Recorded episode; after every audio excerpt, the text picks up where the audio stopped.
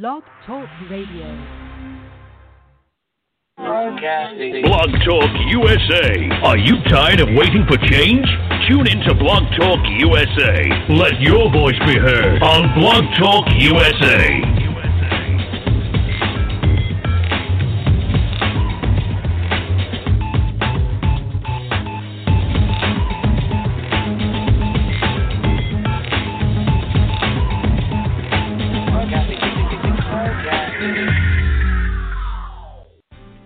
A national health alert from the 24 7 Diabetic Health Hotline. If you, a family member, or a loved one has diabetes, listen closely. Now, regardless of your age, if you have insurance, you may qualify to receive diabetic testing supplies with little to no out of pocket cost. Get free delivery, free information, and all the paperwork is handled by our accredited suppliers for free. Call the 24 7 Diabetic Health Hotline now for details. But wait, there's more. If you call right now, you could get a free meter upgrade. In addition, we'll give you a free pedometer as our special gift to you. We have knee, back, and other braces available, as well as pharmacy services. Regardless of your age, if you suffer with diabetes and you have insurance, we can help. 888 303 9136. 888 303 9136. 888 303 9136. That's 888 303 9136.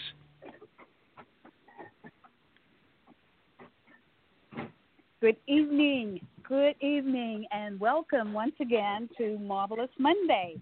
It's really a marvelous Monday today because we have our chief on with us tonight, and so we're very excited to have Chief Run Spike tuning in with us. It's always a pleasure uh, to have him on Marvelous Monday.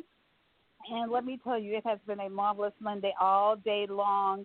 We have accomplished so many things out there trying to get people registered to vote. And just remember, this is a great election year. 2020, we're going to see a lot of changes being made. We're going to talk about that a little bit later on into the show, but we want to welcome each and every one of you for tuning in and listening to with us on Marvelous Monday. It's always a pleasure. We also want to salute our own Miss Rihanna, who had that beautiful bouncing baby boy, six pounds, who's at home now and doing well, resting, and the baby is doing great, and mom's doing great, and the whole family is doing great. We're doing great because we're new grandparents. We're so excited for Miss Rihanna uh, to have herself a little bitty boy. She has those girls, and now she has a boy to go along, and that's a complete family. So we say congratulations uh, to Miss Rihanna on her new baby boy, Colin Thomas Higgle. Uh, let's see. I think I heard somebody click, so let's see who all we have on with us tonight. Mr. Arthur, are you there yet? Yeah, how you doing tonight? How y'all doing? We're doing great, great as always. I I just mentioned what a marvelous day it has been, uh, Mr. Arthur. We've been out there just trying to make sure that people uh, get registered to vote, and not just register, but get them to the polls to vote up and down that ticket. Yes, this is a presidential year, right? But just Right. remember, and we say this to everybody all politics is local, and that's really a true statement. You know, that was said us some years back, but it's a true statement. And so we want to get really involved in our local politics, our city council, our county commissioners, our Congress, all the way up to the president of the United States of America. I'm not sure, Mr. Arthur, if we have. Uh, I had sent out a message to one of my dear friends, Attorney Nick Pacina, who is running for city councilman here in Tyler, Texas, uh, the fourth district, and uh, I don't know if he's going to be able to come on with us tonight. I did send him that message, and if he comes in, it's going to be a 903 number. Uh, we want him to uh, give us a shout out to let us know that he is there, or he could text me to say I'm here. I, I don't think he's there right now, and so Chief Spikes can let us know if he comes in because we want to feature uh, and find out from him what uh, what his plans are for for District Four if he so happens to win that seat. It would be a pleasure to have uh, him working right beside me on our council here in uh, Tyler, Texas, Smith County. So we let's let's begin, uh, Mr. Arthur. We know that today kicks off the uh, Republican convention, and uh, and so we haven't actually seen very much because it really just got started. Correct? It started at about eight o'clock, so we really don't have a lot to talk about it uh, in regards to what has been said and what is happening. We do know that it was kicked off with a housewife, and so she said that she was a housewife for real. That the housewife that was kicked off last week uh, with the Democratic convention was a a housewife of pretense. So, um, but if you're a mother no, it was and that, uh, uh, uh, no, actually, no, actually, it was that it, was that it was that gun toting them gun toting people from St. Louis. That's who opened it up. Oh, oh okay. Oh, okay. okay. Well, let let me just tell you this: you may be a professional career woman, but if you have children, a husband, you run a household, you are a housewife. Whether you work out in the in in the world, uh, in the career uh, pathway, you do a nine to five or whatever, but when you come home and you run in that household, you are you are a housewife still. Now, I'm speaking from experience because I'm a housewife too. However, I'm a career girl, so you can be both. Right. Well, well, well, now I know eh, eh, eh, Eddie here, Eddie here. Now I know you, you know you're also a gun toting mother, but not the same kind. let, let me tell you, at the age of about five years of age, my father began to teach us how to fire that weapon. so yeah, I am indeed that. Plus, plus you, as you know, I'm prior military, so we we had to we carried those guns pretty frequently during our career, right? And by the way, uh, as you know, Chief Spikes is also a veteran, so we want to honor the veterans. Uh, on last week, we were in on the Veterans uh, Caucus during the um, Democratic Convention. We were in on the uh, the NAACP. We were in on the Black uh, the Coalition of Black Democrats. It was an outstanding convention uh, on on last week. So so let's let's begin by trying to figure out what it is that we want to see happen in 2020. We know that uh, the big thing all last week and all the way prior to that, when um, Vice President Joe Biden named Kamala Senator Kamala Harris as his uh, VP uh, pick, and so there's been lots of conversation, but all around the area where I am, people are so excited uh, about that ticket. So uh, we'll talk a little bit about that ticket tonight as well. And of course, we don't know who the VP pick. Who do you think that VP pick is going to be for the uh, Republican Party. I mean, there was always conversation about who was going to be the VP pick, and most people people got it right for for the Democratic Party, uh, Mr. Arthur. So, mm-hmm. do we have any names? Do we have any names at all for picks for the uh, GOP? I don't remember hearing any what? real names. But they, they now, now, uh, now, you know, uh, Miss Lady from uh, uh, what, what's her name? That that the governor, you know, she didn't want it, so yeah. you know, he got pin, pin, pin, ain't, ain't it Pence? Ain't it Pence? Pence, right? Maybe Pence, Pence may stay right there, huh? well, I, I mean, you know, I mean, look here, Eddie here, Eddie here, Eddie here. He wanted to replace him, but he couldn't find nobody. wouldn't, wouldn't nobody, somebody want to do it couldn't find anybody. but that, I, I pretty much surmise that that must be the case because people are are not jumping out there. Wonder why people are not jumping out. Dr. McKellar. Yes, sir. Dr. Yes, come McKellar. on in, Chief. Yes, I, sir. I, I had I had a candidate, but you know, it, it would be um his daughter. He probably would have picked his daughter. That's the way well, he likes to do it anyway.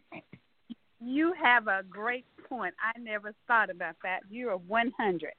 The family is all involved, right? Well, we, we do know.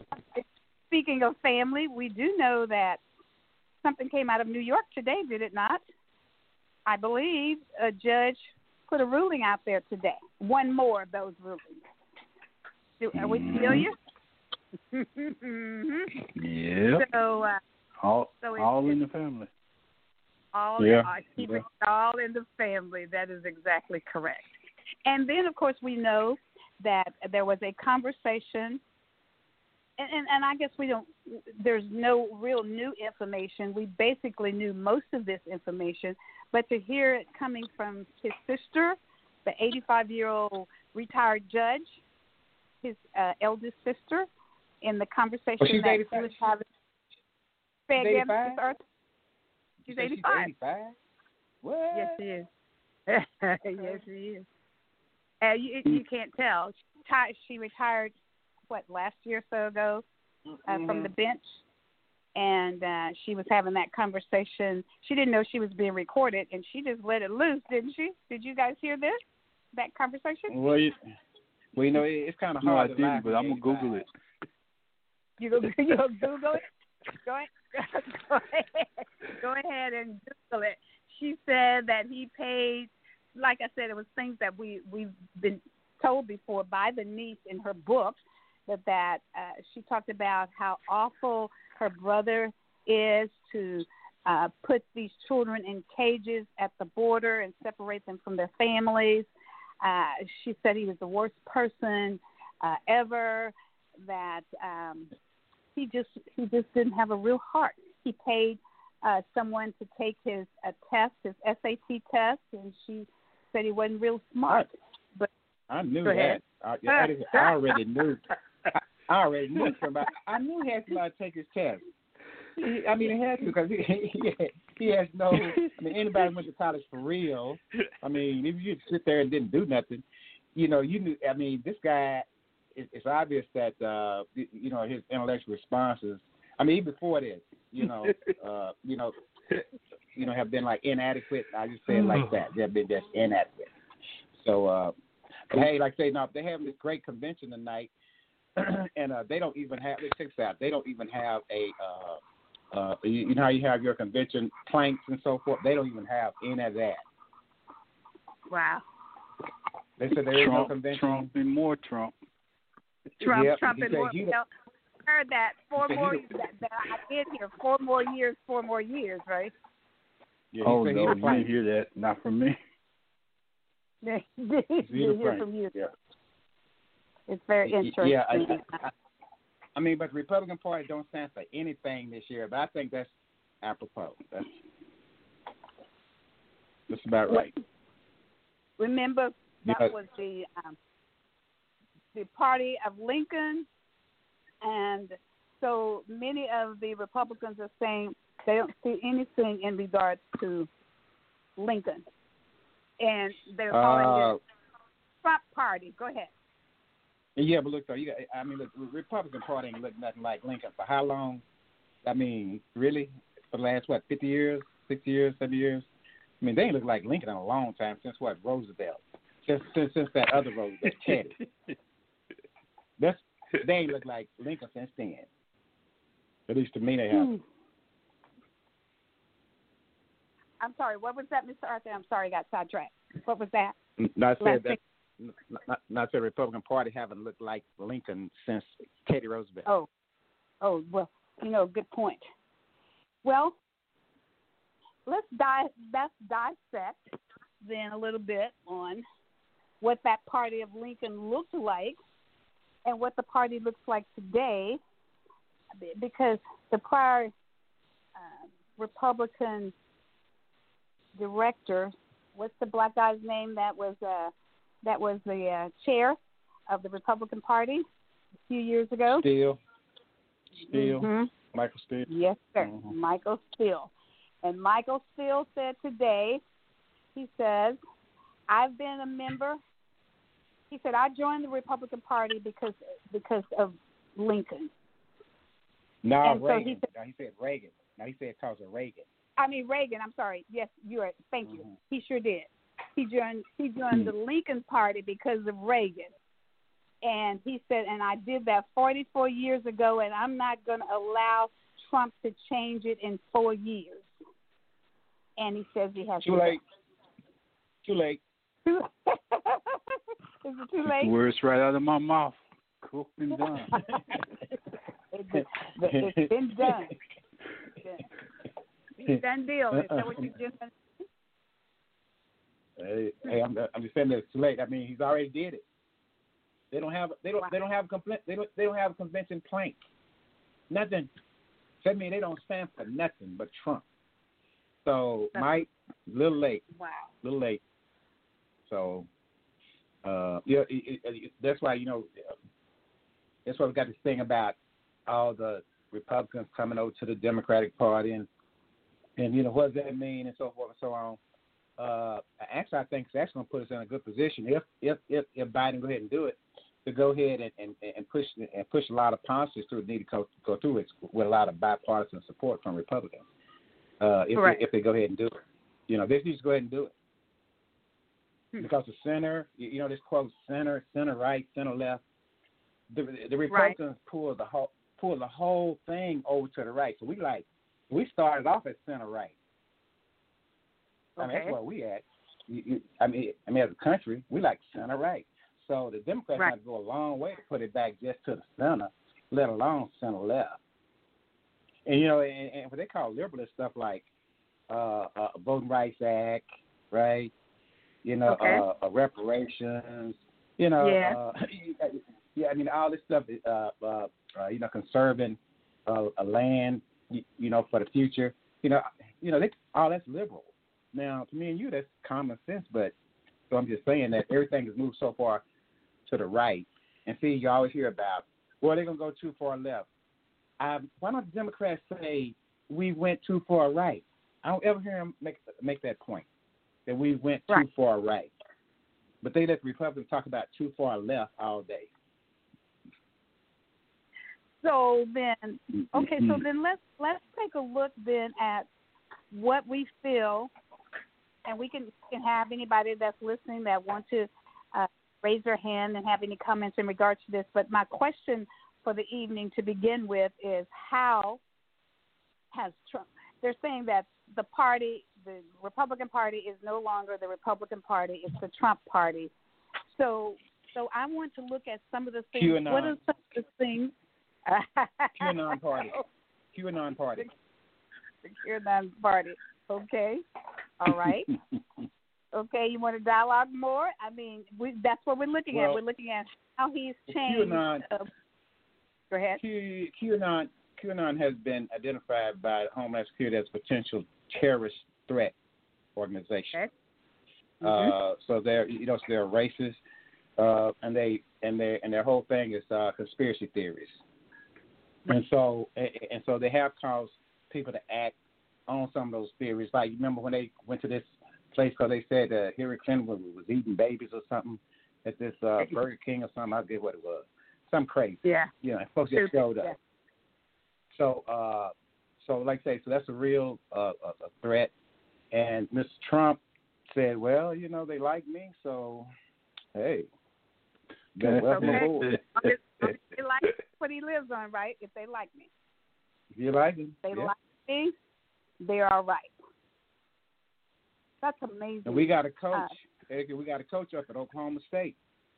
You know, what I mean, he got Okay. him, him, him, him, his football player had this at this deal because you know he walking around with a QAnon shirt on. So you know, and that's something we're gonna have to examine going forward.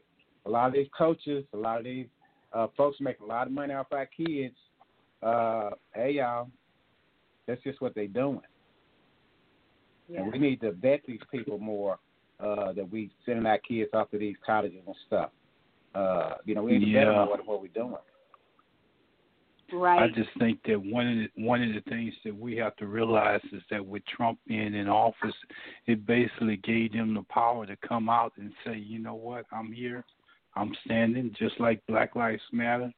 I'm here. right. Y'all gonna respect me, and and and I, I'm not gonna hide in the corners no more. And they didn't. Well, basically, they didn't took their hoods off and say, you know what, I'm just like anybody else. But see, here's the problem with with most most of the people that's out there is that they they don't want to take off their hoods. They want to preserve those little bitty jobs that they got.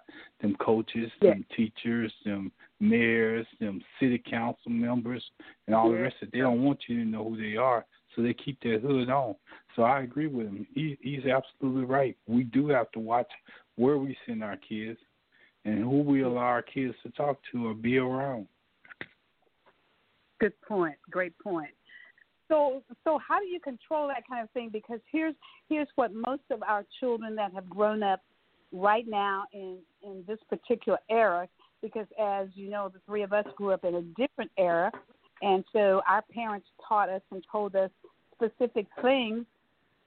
Uh, but but now our, the children that have grown up together one with another, and I'm going to share and I'm going to share a situation with you tonight. I won't I won't go into too much detail because we have to investigate everything. But now we know that the uh, the children uh, have gone back to school in in most of the states here in our city, here in uh, there in your cities, and uh, and so that we know that the kids are masked up. About 50% of the students are uh, in schools. The schools are experiencing um, uh, COVID cases uh, and so forth. And but but most of the students are wearing masks.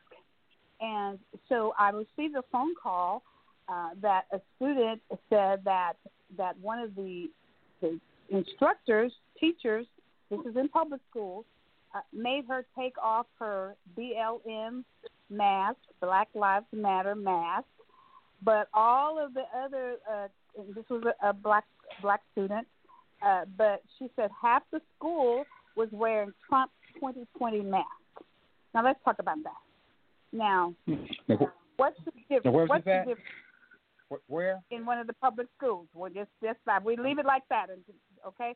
And so one of the Wow. public schools, Well, what state? Well, what state are we I- talking about? You tell me state, the great state, your great state, the great the, the great state of Texas. I got an idea where that was. Go ahead. But Yeah. anywho, yeah, we'll leave it. We'll leave it at that since we're under investigation. Mhm. Okay. So Mhm. now, what what's the difference? Now, first of all, we should be delighted that these young students are wearing a mask Mhm. and trying to protect each other. But you're gonna remove. You're gonna make the little black student remove her Black Lives Matter mask, but you don't say anything to the students who are wearing the 2020 Trump.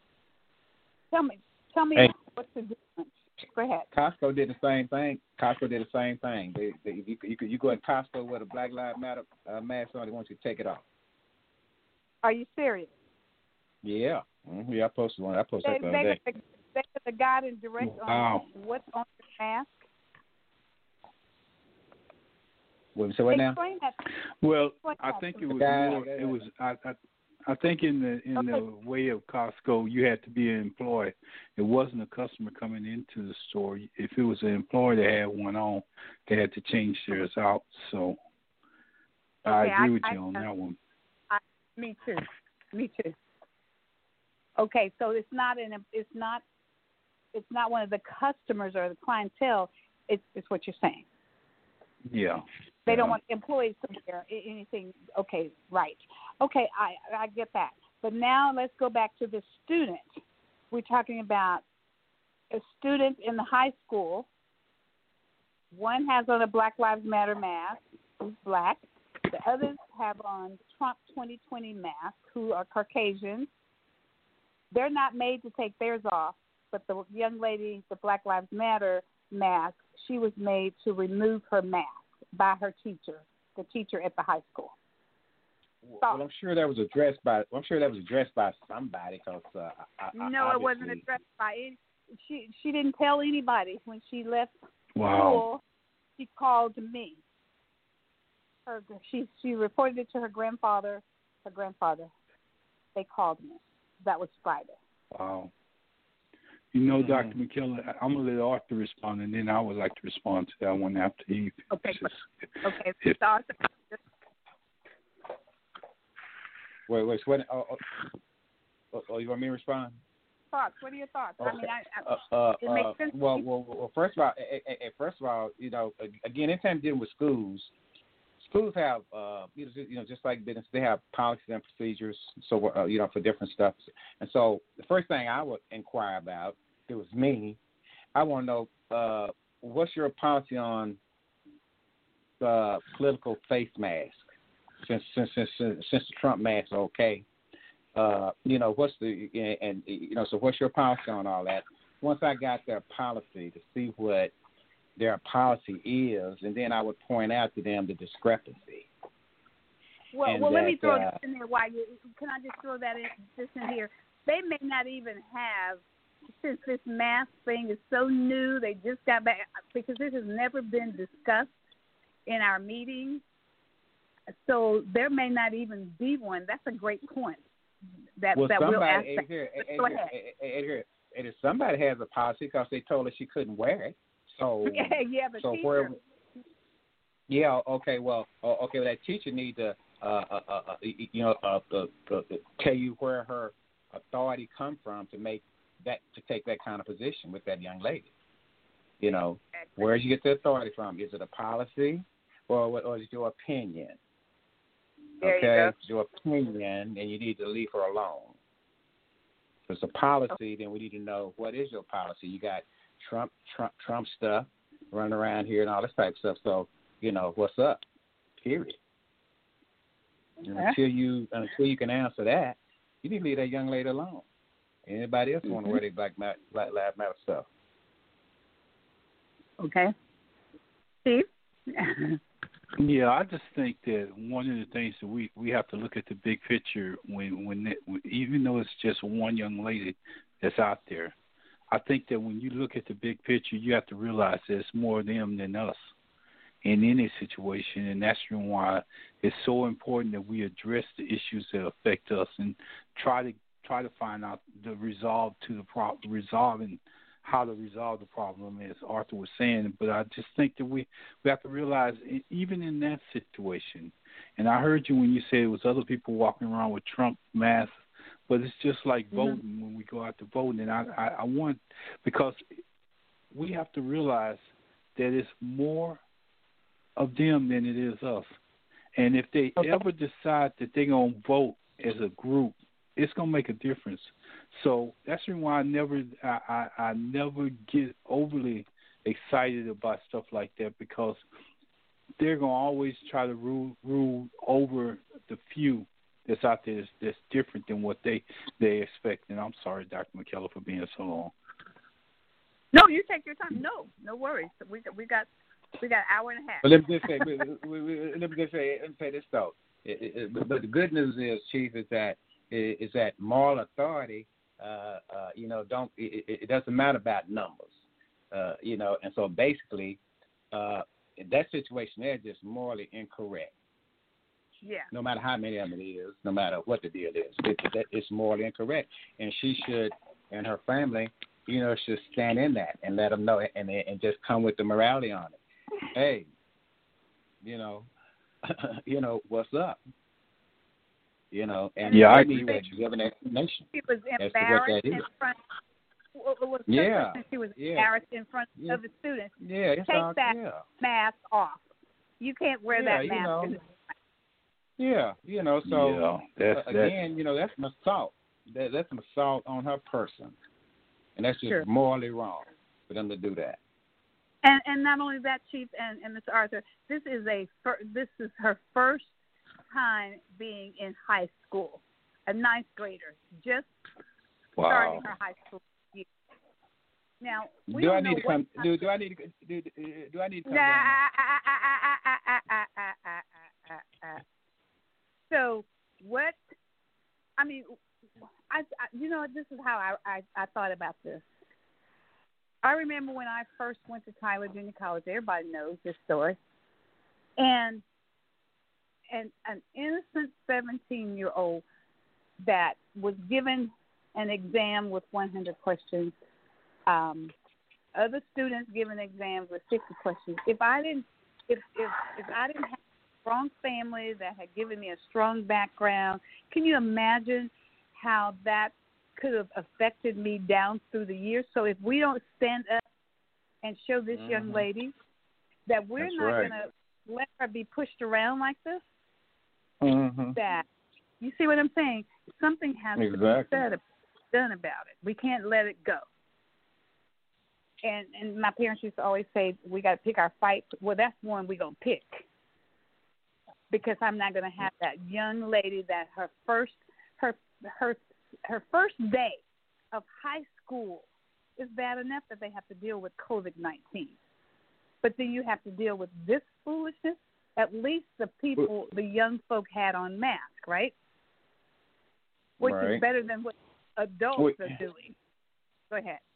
we, we, we know you know that and- again and I'm not picking on East Texas because cause it's all over Texas, but you know that's just part you know what they're doing to her is just a, an age old indoctrination caste process. They basically just letting her know this is your spot, right? So don't come up in here with all that right there. We know a lot of stuff going on across the nation, but we ain't gonna change. Even though we even though we changed the name of the school, we still ain't gonna change. not, so I told I told you as uh, chief. I mean, we're not going to single out anything. We're having a discussion. no, no, no, no. Well, I, I'm just, got, I- remember, we I'm got in investigation. Uh, we got, we got it. I'm Well, speaking in. well, what's I, I'm, I'm just. I'm just speaking in Hold general. up. I'm, no, I'm speaking not. in general because no. Because see Nope. because I, you you know you know mm. Tyler kind of like my hometown. I told you about I got roots down there. I got No. I, I'm vested in I'm vested in y'all. I'm No, I'm now, vested in Tyler. We're, we're speaking in generalities. for right for right now, we'll come back later. okay. But All I, right. but but it, it angered it angered me because I, I, I you know sometimes I don't care what age you get to be you you you can always reflect back on things right. That's where I Mhm. went. My mind when I when I heard this this all presented to me, my mind went straight there, and I said we cannot we cannot stand we have to stand up with this young lady because obviously it troubled her because she came home and told her grandfather, right? So it Yeah, she should. her. She should have. Mhm. That's exactly correct. Mm-hmm. Yeah. So She is. Uh, it, it, I and- and because see, she didn't understand. It, it, it- I want, what I want her to understand is that, uh, you know, like you know, now's a, this is a good time to teach her about her moral authority, Mhm. about her place, about her place, her true place in America, about her place in Tyler. You know, Tyler got a lot of history, uh, Black history down there. So, uh, you know, so she need to know where where that is coming from. That's coming from a place down there, and I know about it. We so- not, uh, uh, Mr. Arthur. You still you see you just. Okay. I didn't say it was down anywhere. we're speaking. We're just talking about an issue. That's that's okay, but I'm just saying. I'm Yeah, just saying. and- let's educate them. I got all these people that saying, well, I- you know, there's no constitutional right for me to wear a mask. Anyways, I don't have to wear a mask to work. I don't have to wear a mask. I don't have to wear a mask. As we, as as our, now, I'm going to talk about uh, my city in, in East Texas and, and this Texas. We already know that Texas got up to be number one in the nation for new cases every single day. And so I said, well, is it your constitutional right not to wear a seat belt. I mean, that's that that was a law that was initiated for us, and so the mayor, um, excuse me, the governor is supposed to be protecting his state. That would be me, you, and all the rest of us who live in this state. So it's just like if I if, I saw a, a child getting ready to run out into the street, it's not my child. I maybe I can't tell that child what to do, but if I saw one heading toward a street and a car was coming, what would you do? Well, uh, Kill, Any, hey, uh, what would any person do? well, Kilpatrick said, "You don't mind dying, do you?" Don't Save mind doing what? from a- And, and Kilpatrick to add said, to what you, don't just mind got through dying, do you? Serve the, Okay, Chief, save the what- coming for my children. to What add to Mr. what you just got through saying, Okay, it, it's a Mhm. it's a it's a funeral every weekend. So if you don't want to wear your mask, you, you, they got a place for you. Yes, You yes, they don't Yeah. yeah. Sure do. Mm-hmm. They sure do. No, And let me tell Now, you what what you're the, saying, though, what what you're saying, though, what what you're saying is that, yeah, yeah, it should be like that. It should be like that. But the leadership we have right now, their position is, don't you want to die for us? You know, Yeah. you, you know, you shouldn't mind dying to save the economy. well, So well, that's kind of uh, leadership you got right now. Let, let me tell you this. Uh, COVID made a believer out of Louis Gohmert. made up believe that the one that wouldn't wear a mask. Where's Louis? That was a hoax, is, is Louis wasn't on it? It's a hoax, right? Is Louis on a ventilator? Is Louis on a ventilator? No, no, he was he was giving his blood uh on Thursday, and, and his Republican uh, colleagues were standing right next to him. I, I was going to ask one of them, um, did you stand beside all the rest of the people that had to give blood? Why were you standing? But it's all political. Uh, you know, they. Oh my! It was a photo op. So yeah, so he was Okay. giving blood. To, you know, you know what they believe in. Go ahead. Hey, Doctor uh, Miller, somebody has somebody has somebody has raised their hand out in the booth. I don't I don't know if you're accepting calls or not, Okay. and you might, might want to make that announcement because there's a few people out there that's listening in that might want to come in. Okay. Well, we'll yes, we can. Uh, tell me the number. Nine, what's what's the number, Chief? The nine hundred three in the first three digits. Yeah, the, the only thing that they have to do oh, it's um four not the last four is zero six six seven. Zero six six seven.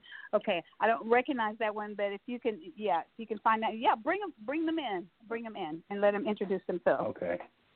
Okay. Okay. It's a, this Go right line is open. Okay, your line's open. Zero six six seven. Go ahead and announce yourself. Hi, Miss McK. Hi, y'all. Hello, Oh. how are each, each of you? I I have Good. enjoyed wa- listening to the radio so far. I just laughed when you said Louis Gohmert had donated plasma to the um, place, you know, to get uh, to Yeah. donate to give to help other people. But it was mighty funny to me that he they put it on on the in a newspaper like he's doing something big, but you got something really big to deal with. You know, when you didn't want to wear a mask or you thought, hey, or you thought the mask caused COVID nineteen on you. Right. Yeah, Mm. that was that was very interesting. Well, he's a very interesting character, anyways. So, um, so it's time for him to go home, just like it's time for Trump to go home.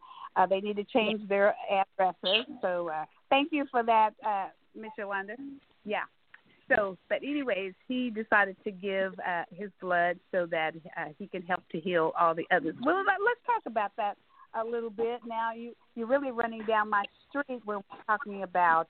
Uh, I asked a question uh, two weeks ago in in council uh, about uh, hydrochloroquine, and uh, I was talking to our physician who uh, is the chief of the health department here in Smith County. He retired since then. And, and Ms. Yolanda, if you can mute your phone because we because we do hear background noise. So so I asked a question about hydrochloroquine, and so they tried to say, well, you must be talking about the other drug, Remdesivir.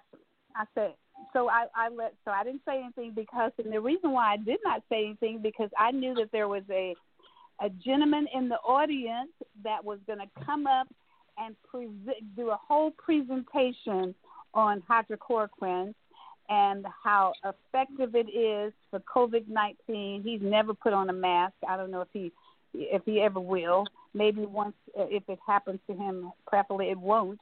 He's a very good friend of mine, Republican gentleman, and um, so he did a whole dissertation about hydrochloroquine and how Mm. it's effective for for COVID nineteen. Now, let me ask this question to you, gentlemen. We all, as we all know, even you don't have to be medical to know this, that every drug that's been approved by the FDA, uh, Food Drug Administration, that you have to go through a trial. I am a member of the of the Clinical Trial Association, and every other year we would be in Washington D.C. talking about the latest clinical trial. So you have to have a group of people to to do a double blind study or whatever kind of study you do. A double blind is the typical one, and then this group may be taking a placebo, which is a false, which is not the actual drug, and then the other group is going to be taking uh, the actual drug uh, to treat. So we've done none of that. And so what I asked the gentleman, I said, so when when we give prescriptions and medications to uh, children and when we give them to adults, I'm sorry. It appears that we Pardon? kind of lost Dr. McKellar. I don't know if y'all can hear. Mr. Arthur, can you You hear Dr. McKellar? Mr. Arthur, I can hear you guys. Huh? I can hear you. Oh, okay, okay, good. So I'm talking about this double-blind study, right? Mhm. So we've not done that with hydrochloroquine. So if we have not had a study to show, and, and because whether the person took the drug or not, after a period of time, they could, if they're going to get better, they're going to get better, right? So he Mhm. spent about 30 minutes telling us how hydrochloroquine uh, is the uh, treatment for COVID 19, and people are healed from it because of that drug. And they're saying that only because, well, we know why they're saying it, right? This is what Mm-hmm. what Trump is saying, and then we find out that he has um, he has a lot of stocks that he's bought into the hydrochloroquine drug. Oh well. So, Hey, hey, let say- My point let is there's not been a, a study. Go ahead. Well, well, let me tell you where we are right now.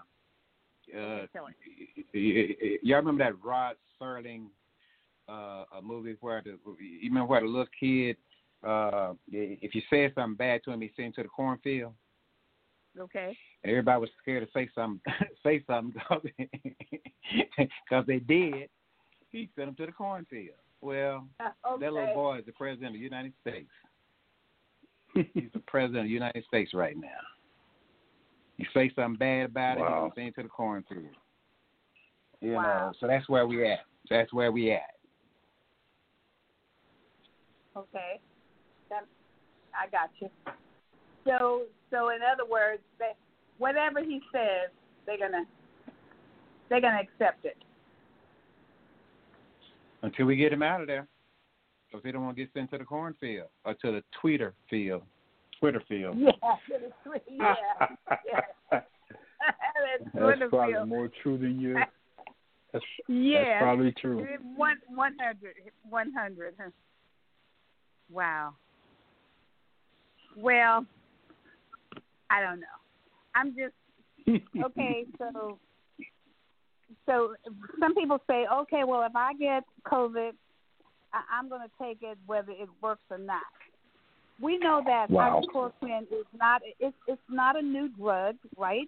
It's a drug that we've used for years for people with uh, autoimmune deficiency, uh, like lupus. And so when when this drug when COVID got to be so rampant and prevalent, um, the people who needed this drug that was that had lupus, they had a Yeah, difficult the time getting it. Yeah, it- the shortage. That's right. That's right. But One we know. But we know. Go ahead. Go ahead. Well, one of my Iraq uh, uh, uh, attorney brothers, uh, he told me that they gave that to them for, I guess, it was- uh, they gave it to a bunch of folks for malaria, and he said that a lot of folks got Yes, heart that's right. conditions behind it and all kinds of stuff. There you go. All kinds there, stuff. Wow. there you go. There you go. I'm saying, go. and, and I'm saying, and I'm saying, if they approved know, for if they, malaria. if they know they, if they've already, so they already have the medical trials information because they tried out on the military, so they already got the data. Right. And so for Right. them to, you know, be playing this game at this late, you know, it's just, it just again, that's just where we are. Leadership matters, and right now, if your leadership is immoral, then then it corrupts it, it corrupts the universe. And so right now, you know, we're in a corrupt universe, and so we've got to stay focused and uh, you know, uh, you know, and just you know, hold on to our moral moral authority core Yeah. right about now. Well, well, well, I got a question, Dr. powerful. McKellar. Sir, go ahead. if it was working and he said he was taking it, why did why did he all of a sudden decide to start wearing a mask when he was outside the White White House? Exactly. Scared to death. Chief, hey, hey, Chief, Chief, hey, Chief, but the, look at the Yeah. question. The, the mask question is what we should be asking them people that be following him. Hey, y'all, he wearing a mask. if he wearing a mask and getting tested, if he wearing a mask and getting tested every day, Every you got to get day. tested before you come close to him. And then he tell you don't wear a mask, huh? I know. Something wrong with that, right? A Yeah. lot wrong with hey, that. Dr. McKellar, Yes. Yes, sir. I, I I got something. I, I I heard you, but then you know this is you must have been talking about Louis Gohmert too much, because somehow Blog Okay. Talk pushed me off the air. anyway, um, I had to call back in. Um, Are my you question serious? for you, being a medical professional, um, you know, all the all the research that I've noticed on the internet that I've done has, has Mm-hmm. said that people are starting to re get re- get infected again by the same virus Right. that they had already. So right?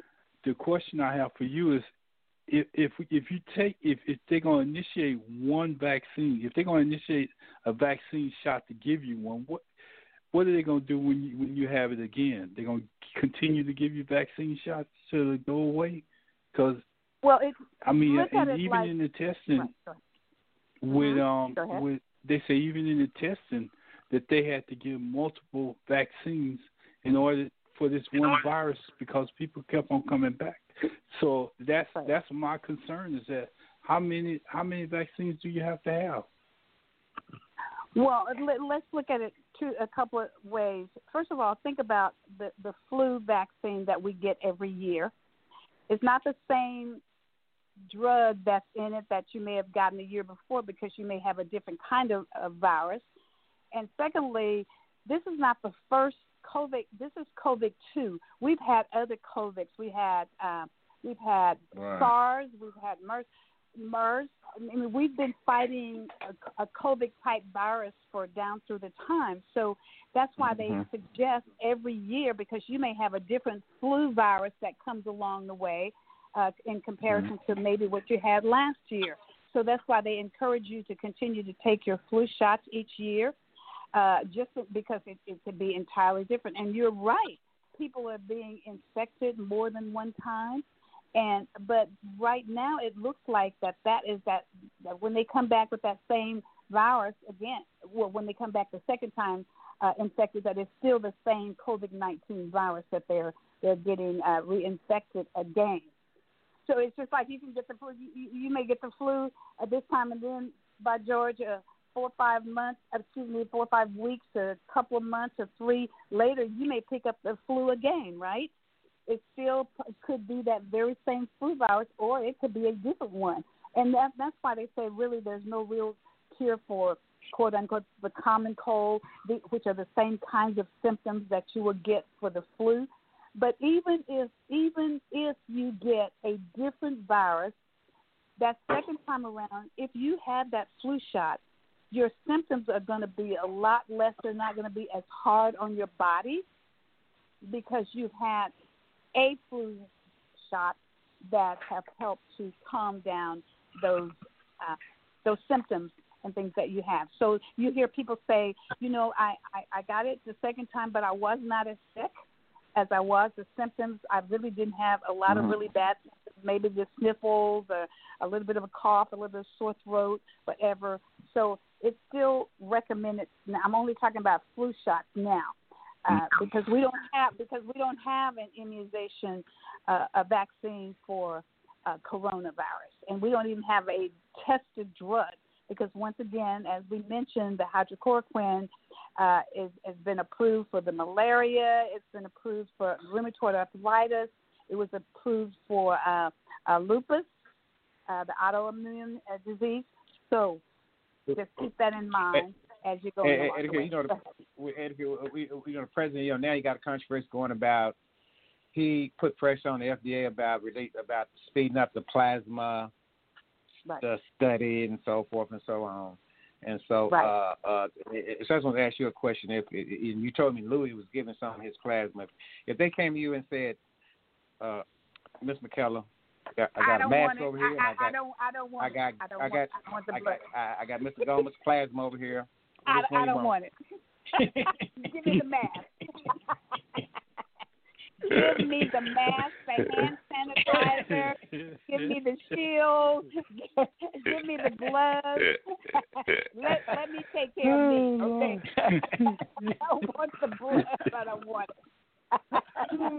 no sorry, I don't want it. I'm, I'm gonna Oh, pass it on over to one of his friends. okay. Okay. Yeah, you you thought you check it out, right? Okay, that was a good one. That was a good one. Okay, Mhm. so now let's take a look at. Let's go back to the schools.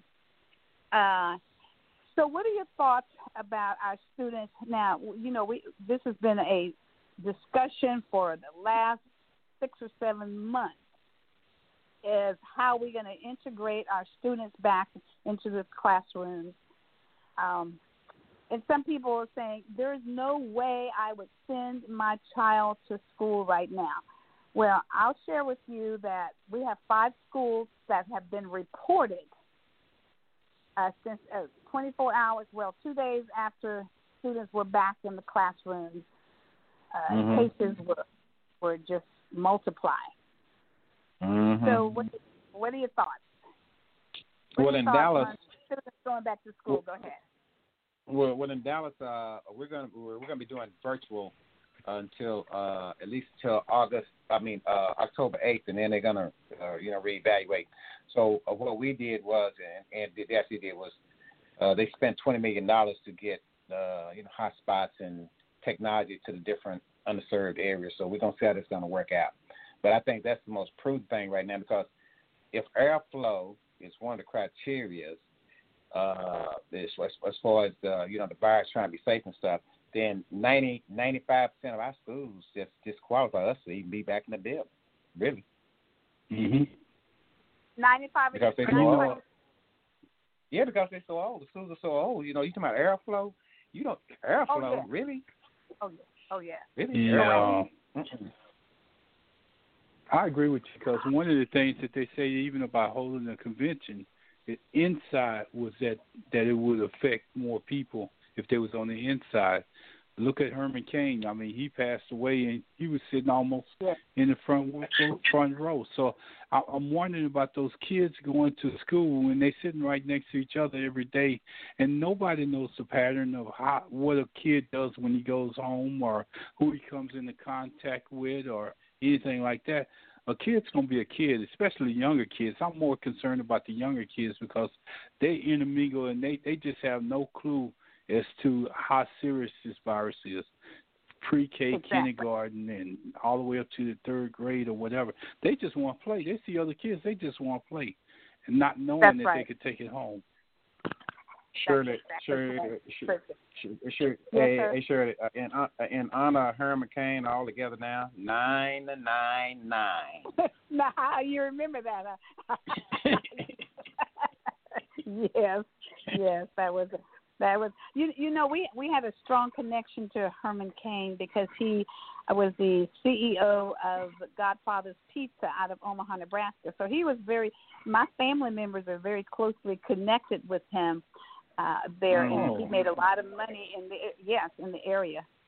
Uh, so uh, Mhm. that that was pretty tragic, though. I, I I really did hate that, and I I was surprised that he would sit there in the midst of all those people uh, not wearing a mask. I just uh, it just was With sad. me. pre-existing, with a pre, with a pre-existing With, with many pre-existing existing, yes, yes, we know he was a, a cancer survivor and a few other things, and so so and we he, were and we he was, and he was, and he was black. and he was and that means what exactly? Mm-hmm. so we we get it we get we get these things more yeah well we can talk about that as well as a matter of fact i'm gonna, i'm going to bring in one of our uh medical professionals uh let's see her uh mr chief that that number is going to be a six ten number eight one eight if you open that line for us and we're going to bring in professor uh danielle mckellar nataka uh somebody that has my last name so that means that that must be somebody related to me. Nine times out of ten. Good evening. How are you doing? I am doing great now that I'm stuffed with fish that my Whoop. And music, it sounds like, and music. What happened? That It sounds like her. she's stuffed with fish and music. Stuffed with fish and music. I, I she is visiting with us, and we made her an amazing dinner. So let, I make, maybe she'll hang up and redial back in because it was picking up her um the music in her phone, I believe. I Yeah, here she is. She's back, Dr. Full of people with Okay. me. okay, wonderful. She has her recount I had group on tonight. I had a line full of people on the grief management call. We call in sometimes, and I think one by one they kind of fell off. People are doing Oh. dinner and all of that. Yes, that's true. Understood. Well, we had ours. We have to on Monday night. We really have to get ours out of the way. And so, go ahead and, and, and tell us you were enjoying your dinner. I was That's your just mother I was enjoying a dinner that was prepared by my mother: fried fish and greens and cantaloupe and homemade scalloped potatoes and cornbread. And yes, and Man. I'm gonna have to get to Tyler. and iced tea. you got to get to So- Tyler T. That's my daughter Yeah, yeah. I I've know. been Well, trying I'm, to, I'm just uh, saying. I'm gonna have to get. Not only am I gonna have to get to Tyler, I'm gonna have to give me a chair at the table. I know that's right. That You is the always have a truth. chair the table. You Yeah. always have Well, a I've chair at the table. Go ahead. I've been trying to get down on Mondays the past few Mondays and not work so much and not take a moment to enjoy. I think it's important that even in this pandemic that we remember to take special time with family and just get closer to the Lord. But I was able to not be so full. I took some notes while uh, you were talking, and I just wanted to go back over uh, a few Sure. thoughts that came to my mind. First off, about the uh, young lady on her first day of high school to have that experience. And I was also happy to hear you mention my favorite story that I've told all over the world about your first year of college. But uh, the several issues came to my mind. Number one, you did raise a valid point that this pandemic is so new that there may not be a policy yet about statements, in particular political statements being made on your PPE, your mask. It just kind of reminds me of in corporations and organizations, we can't wear shirts, T-shirts that have a particular message. You can't wear a Budweiser shirt to school or something like that. So I believe there will be a policy put in place.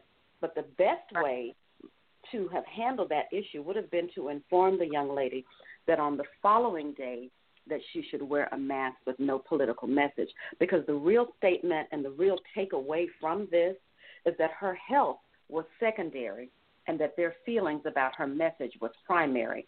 And my fourth point is that I see a potential lawsuit if anything happens to this young lady. God forbid that she were to test positive.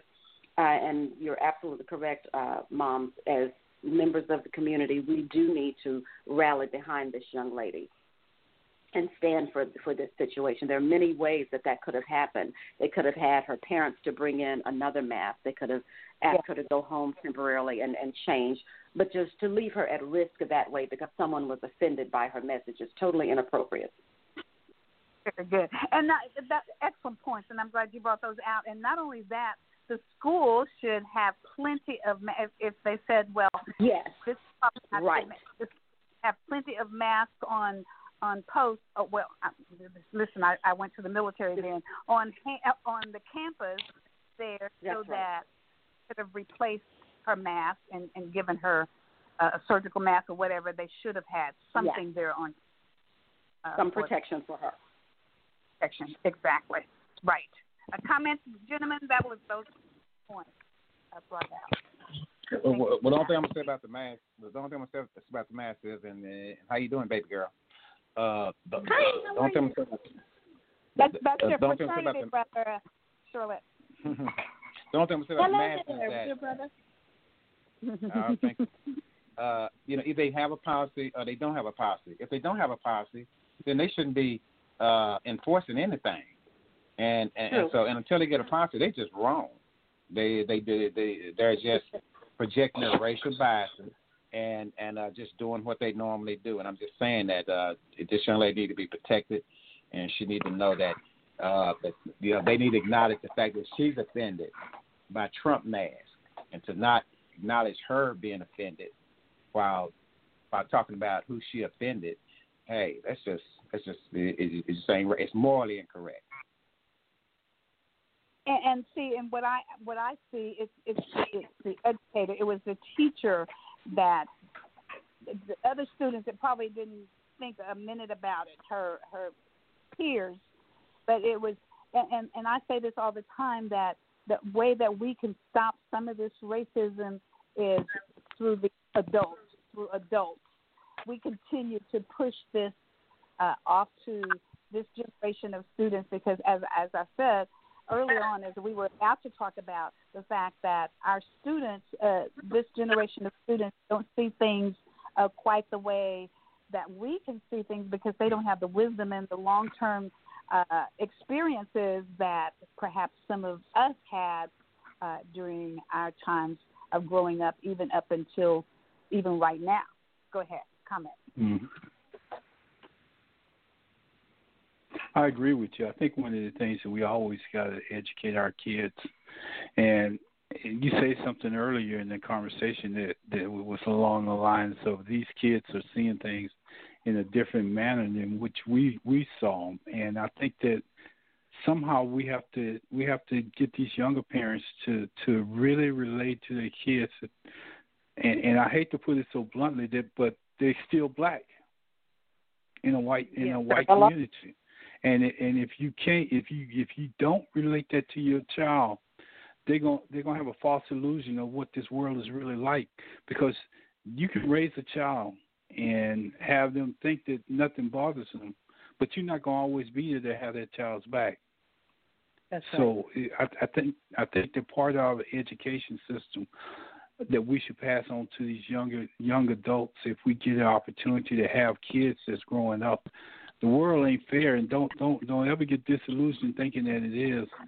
You have to learn to to toughen toughen their skin so to speak so they can accept what reality is more or less sometimes. I'm not going to say it's going to always be like that but you have to be prepared for it. Um, but they also, I, but, but see, but, but they also need to see, they they also need to see the community uh, leadership, whether they got it in their house or not. They need to see people in the community that care about them writ large, so that they can understand that, you know, uh, you know that that there is a larger a concern out there, and it's, and there's a lot of people that care about. Okay. So go go ahead, uh, Professor Nataka, and then uh, I'll ask my next question. Go ahead. You were about to say something. Yes, I I, I just probably have a bit of a, of a differing opinion with the way that I grew up in the era in which I grew up with strong racial pride that I was not it was not emphasized to me that I was a minority um, because I didn't I don't still don't disconnect myself from the rest of the world. Uh, I grew up in a James Brown say it loud I'm black and I'm proud world and a world where I saw black entrepreneurs and I saw black educators and uh, Dr. Young at the pharmacy. So I grew up insulated and protected, and I was never told that there were more of them than there were of me because we were such a unified force. I don't hear people. I raised my children and spent three decades in the suburbs of Philadelphia in a largely Jewish community, and I just don't hear people with an even smaller minority than we are in this country say things like, there are more of them than us. They use their money and their incredible amount of strength to stick together. And I, I do agree that we need to let our children know, and we do. Most of us have a talk with our young boys at around 10 to let them know while you're a young fellow to us, you are perceived as a threat to someone else. So I know everybody has a little bit of a different philosophy, and there's more than one way to be black but I just am very particular about the messages that are sent out to these young people today. Excellent, so, excellent. So what I hear, and gentlemen, you can come in shortly. What what I hear you saying is that we have to teach this Generation Z, our Gen Zs, and all the rest of. We have to teach them about uh, about what, in other words, their history, what happened in the past, uh, so True. that it can help to prepare them for their future, uh, even though they may or may not experience uh, racial issues and, and racial attitudes. But obviously they do because we just finished talking about this young lady, right, who is in the ninth grade, her first day of high school, and she because all of that was was racial a racial attitude. Would you agree? Everybody, would, Yeah. would you? So maybe I'm I not I agree. don't put words in A- your mouth, but I'll amen. To say. Okay. Yeah, I ahead, agree. Mr. Arthur. Okay. Amen. Any And, more uh, it, it, it, it's just it, it's just a part of the educational indoctrination system that's been in place in America forever, and we're trying to get it changed through the African American History Program, uh, uh, which I hope y'all are doing it down there in Tyler. Uh, Mm-hmm. You know, but but that's what that is. You know, she's been indoctrinated. Uh, and Okay. so, and that's what we have to, and that's what we have to fight against. We got to fight against that, child. We can't just let that happen. So what you what Professor uh, is saying and what you you're saying, Mr. Arthur, and I'm sure uh, Chief as well, is that we got to work to safeguard our our young folk, uh, protect them, and, and, and make sure that, that their future here in America is better even than what ours was. Uh, Exactly, exactly because Yeah. exactly because let me you something. Those th- th- those same forces, those same forces that you and I grew up with, they're still at Okay. work, and and, and they're just doing it on another level, but it's still at work. And like I say, and that's a good example of it right there. You know, everything's okay until you wore this Black Lives Matter mask. Now, now we got a problem. So again, Okay. you know, that's her being indoctrinated uh, into her position, and so and, and and that's what we need to be fighting against. Uh, you know, I know we're going to talk about the shooting later on in the show, but I was Right, telling you know, and, you know, it, it, one of the things I was uh, that I'm telling folks is that as community, we need to, uh, you know, we need to teach our kids how to uh, uh, de-escalate. You know, you know, we can't do nothing about the police escalating, but we can do something about how we because it takes two to escalate, and so we need to teach our kids how to de-escalate in those situations. You can say, well, you need to comply. Yeah, you need to comply, but you need to also de-escalate because if you comply and you upset while you're complying, uh, you know, then you know something bad gonna happen. So we need to teach our kids how to de-escalate. Uh, you know, you you know, not, and and not just with police, with each other.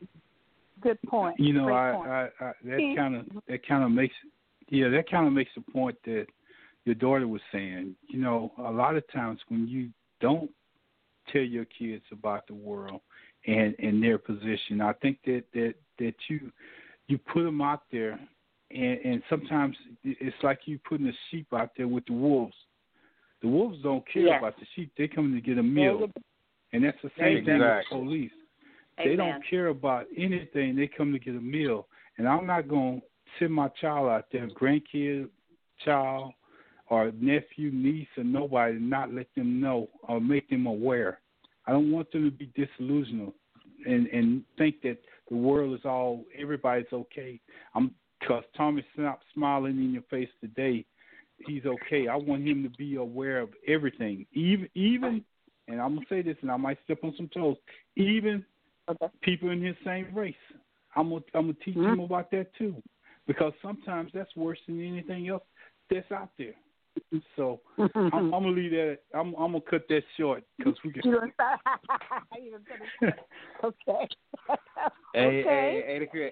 hey, hey, hey, Chief, hey, hey, hey, hey, Chief, you saw Django Unchained, didn't you? Yeah, man. Yeah. What Like you I doing? say. What you doing on? What you doing on that horse? yeah. Okay. Professor Nataka, do you have any comments in regards to that statement?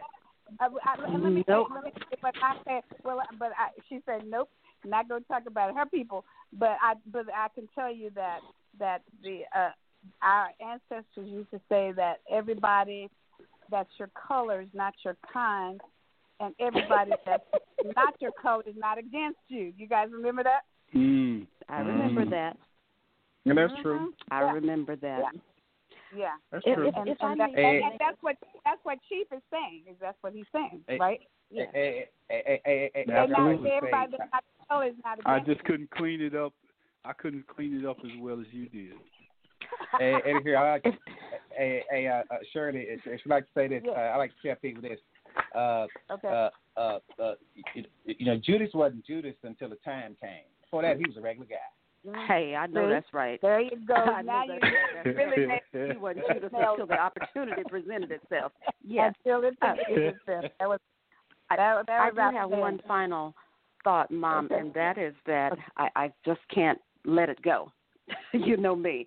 I, I think about Ida B. Wells and There the school go. that she started. And I think about Mm. the one room schoolhouse, and we have credit.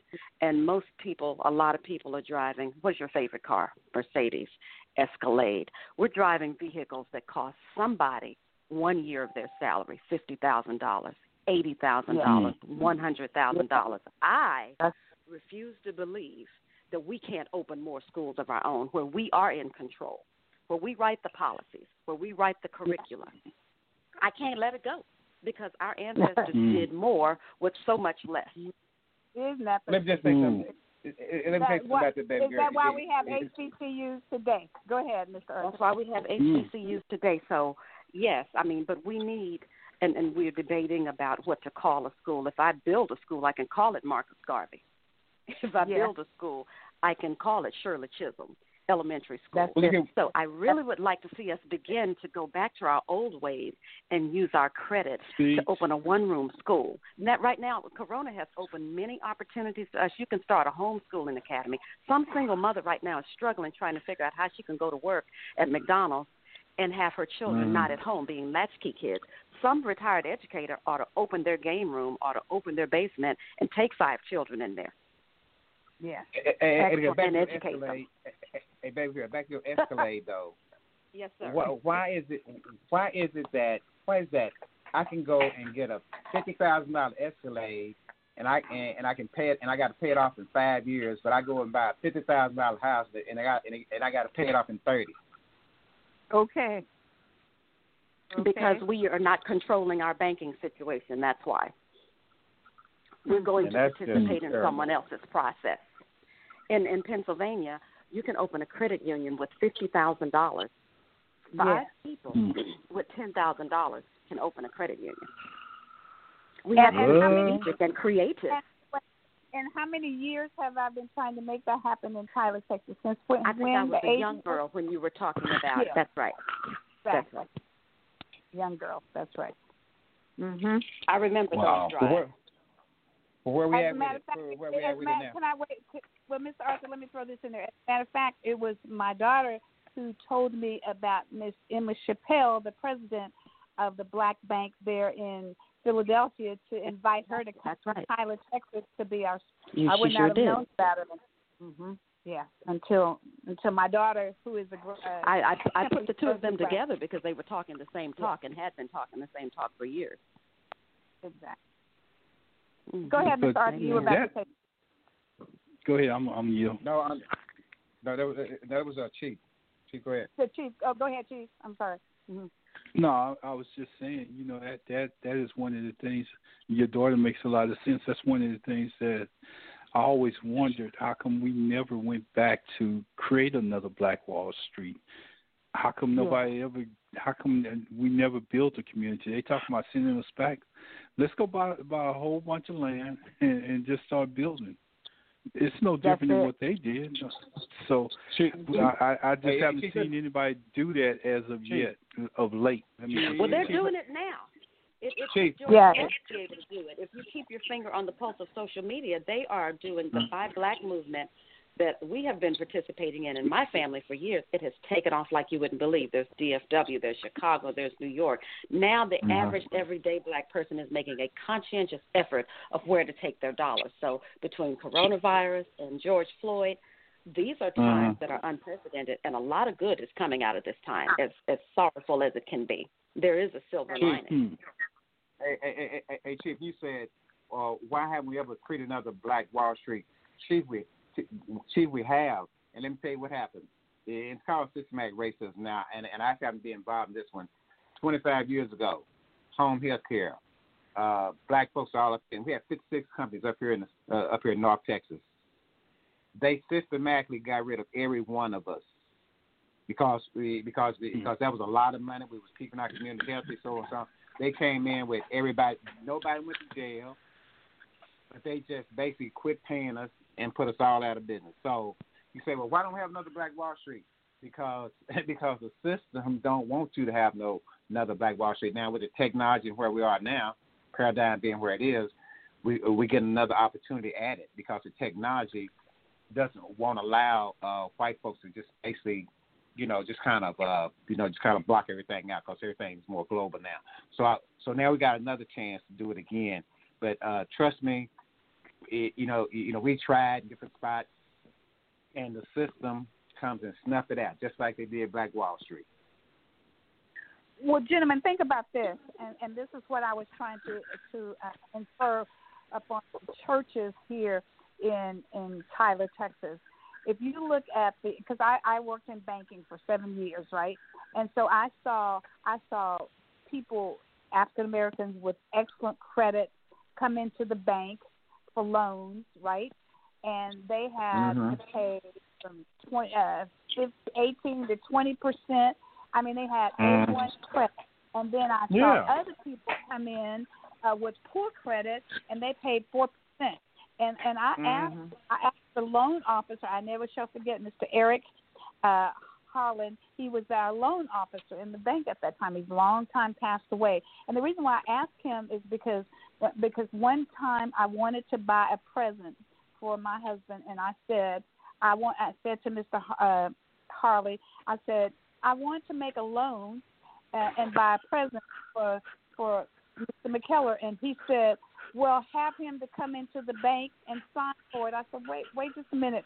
I, I'm I work at this bank, and I have to have him to come in and sign for me to get a loan. It didn't make sense to me." And when I told him about that, he said, "Oh well, we got to get some credit cards in your name by yourself. We got to start establishing your credit line by your not attached to me, but attached to yourself." So I said to the people who have make their money on Sunday morning and raise all that money, they go put it in the bank on Monday morning, and then on Tuesday they have to go back and get a loan, and they have to pay all these sky high interest rates.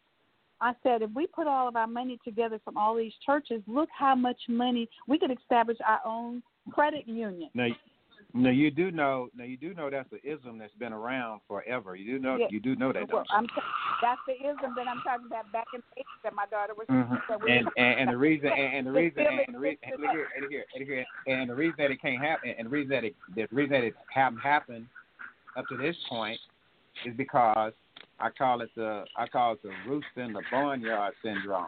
These are these are my chickens. These are my chickens, and and I don't want nobody fooling with my chickens. And and and the, and the powers that be, they understand that, and what they do is they come in and uh, you know, like the Credit Reinvestment Act. No, you, you remember Credit Reinvestment Act? Oh, I do. well, what I they do. do, well, well, what would they, well, what they do with that? They once a year they get them all together. They get them all together, and, and they would uh, uh, uh, uh, you'd have a big dinner. And I guess they make loans to certain ones of them. I don't, know, I don't know what they did, and then they put down that they did what they're supposed to for the community. So I'm just saying, you know, even we even we put these things in place to try to make them accountable to the community, these churches and like, and, and what they did with a lot of them was they gave them big loans, uh, you know, uh, you know, and they went and built big churches and did all types of stuff, just wind up in debt, Okay. just wind up in debt. Yeah. So you know, I'm just saying. So okay, so so what is that? What is that? And, and Well, how you gonna get what, together?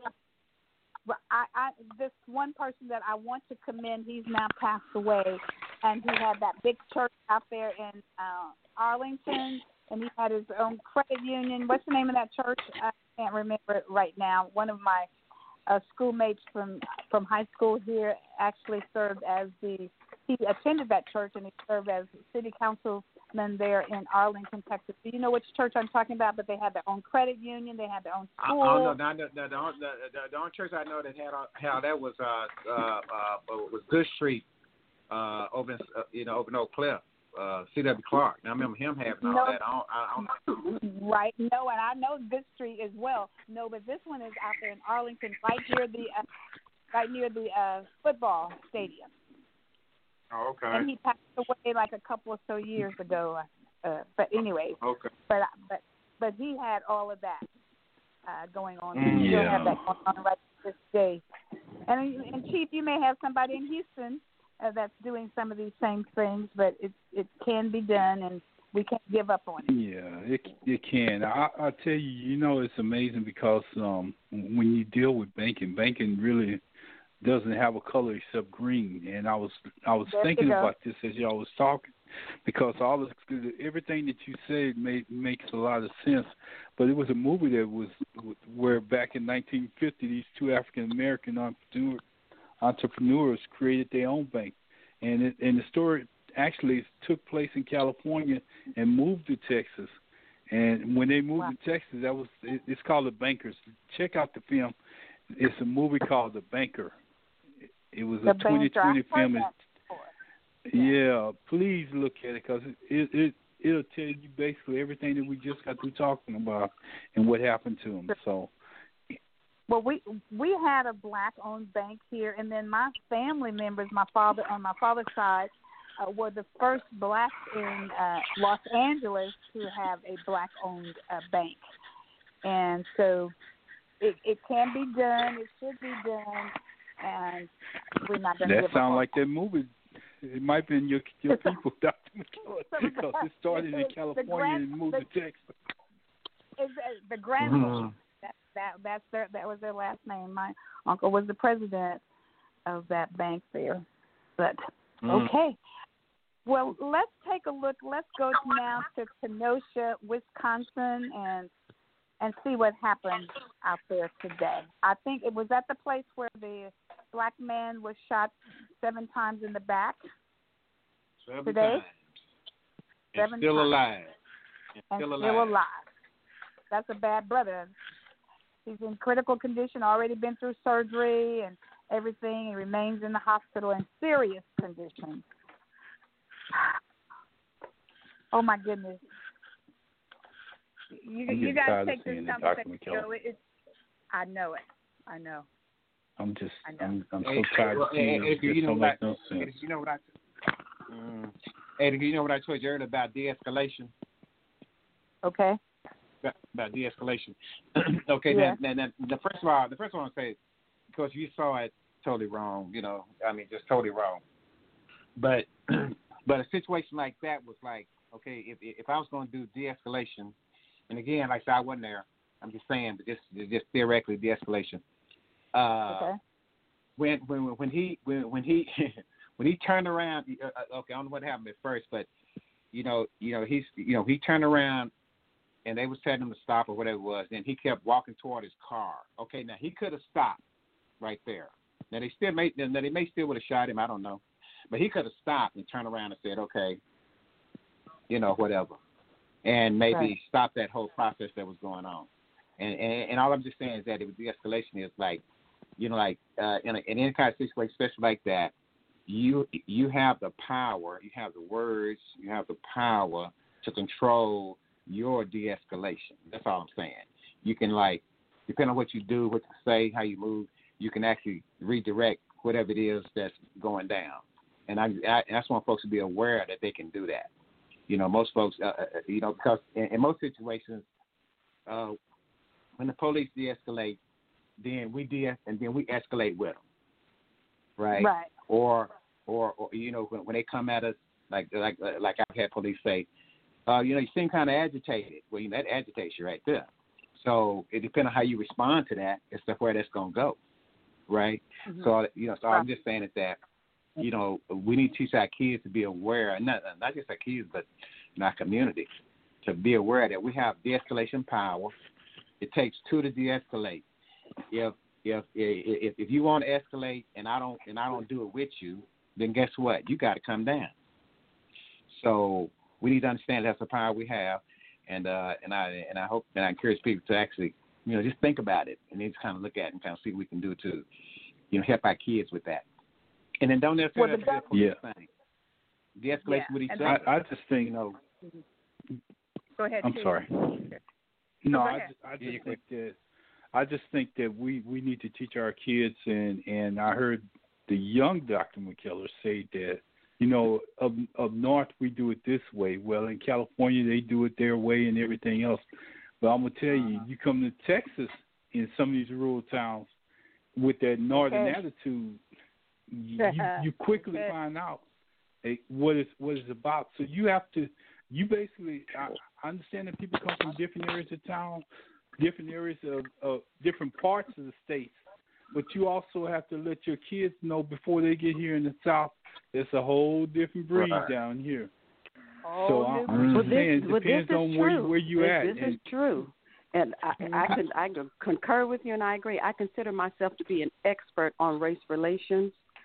Then, being that I have traveled the world for 28 years, I was married to a brother from South Africa, and they have their own version of racism in South Africa that they learned, Mhm. and they go on record as stating that they quote they perfected American racism with apartheid. I did Exactly. 10 years in, in my home state before I lived three decades up north and traveled back and forth uh, to visit and to bring my children every year. So uh, when I took my boys, in particular, on the HBCU tour when we were selecting colleges, each of them said, "Oh, this is lovely, Mom. This is great."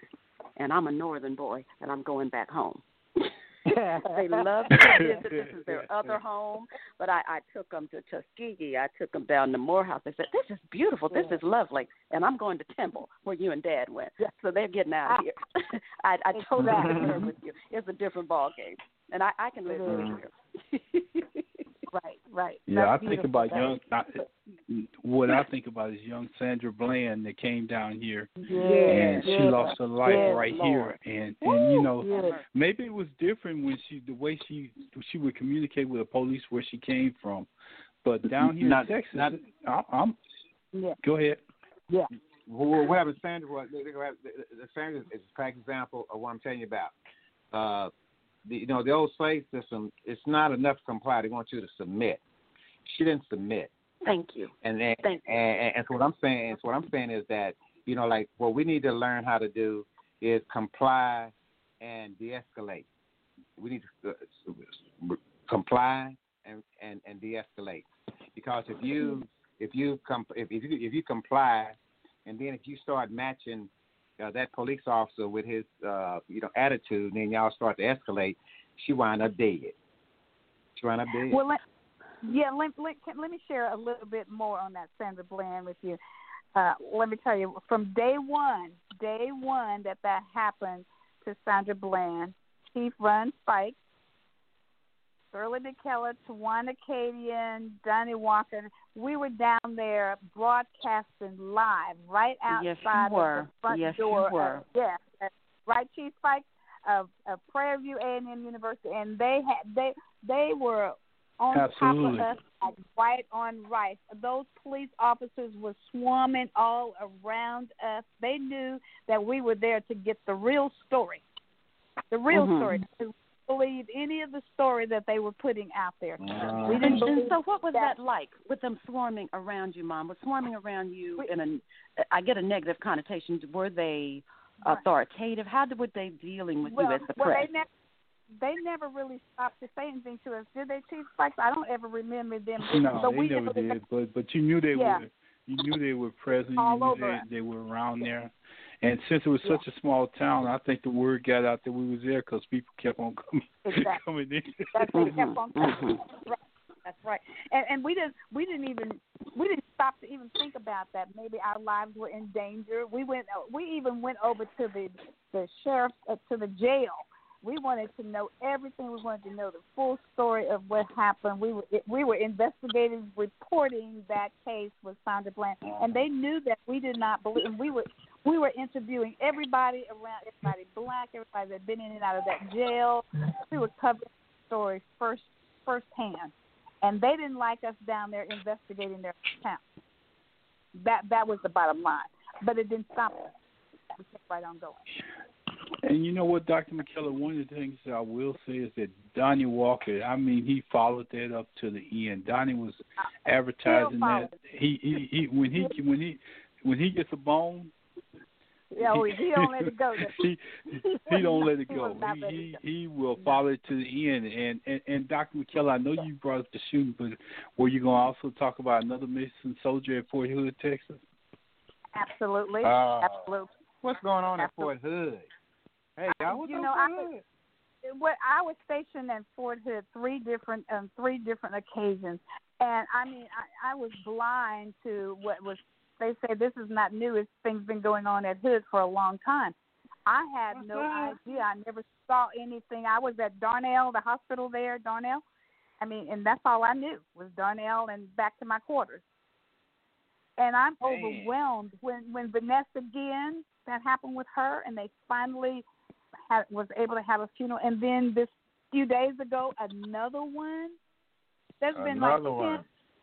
10, 10 in the last ten this year, I believe. Ten bodies this year. What's go- That's it. what's going on in Fort Hood, really? Uh, But I, but yeah, tell you but you what, know, you know what's Go scary ahead, about please. that, Doctor McKellar?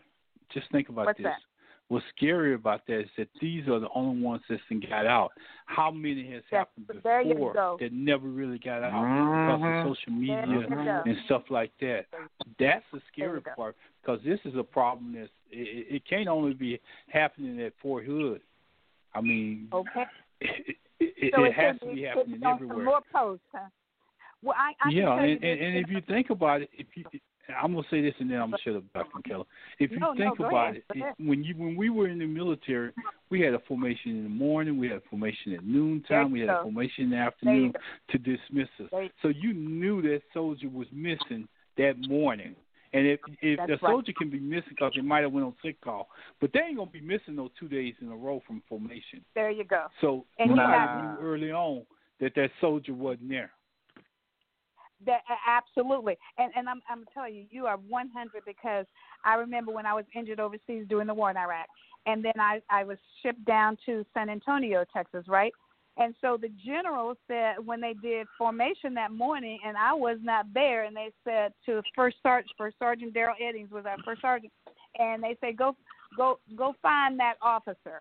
And they didn't mm-hmm. stop until they found me. I was I was in my quarters. I didn't feel good that morning, so I didn't go but but the, the general wanted me to go to my doctor's appointment, and they first sergeant Daryl Eddings did not stop until located and brought me back to that general and said and the general said you got to take care of you don't worry about the rest of the i said well, general i got some sick soldiers out here in my unit so you got to take care of you first and then you can take care of those and so you're you're 100% correct so every day they was noting that vanessa Guillen was front row center and she was nowhere to be seen because she was deceased.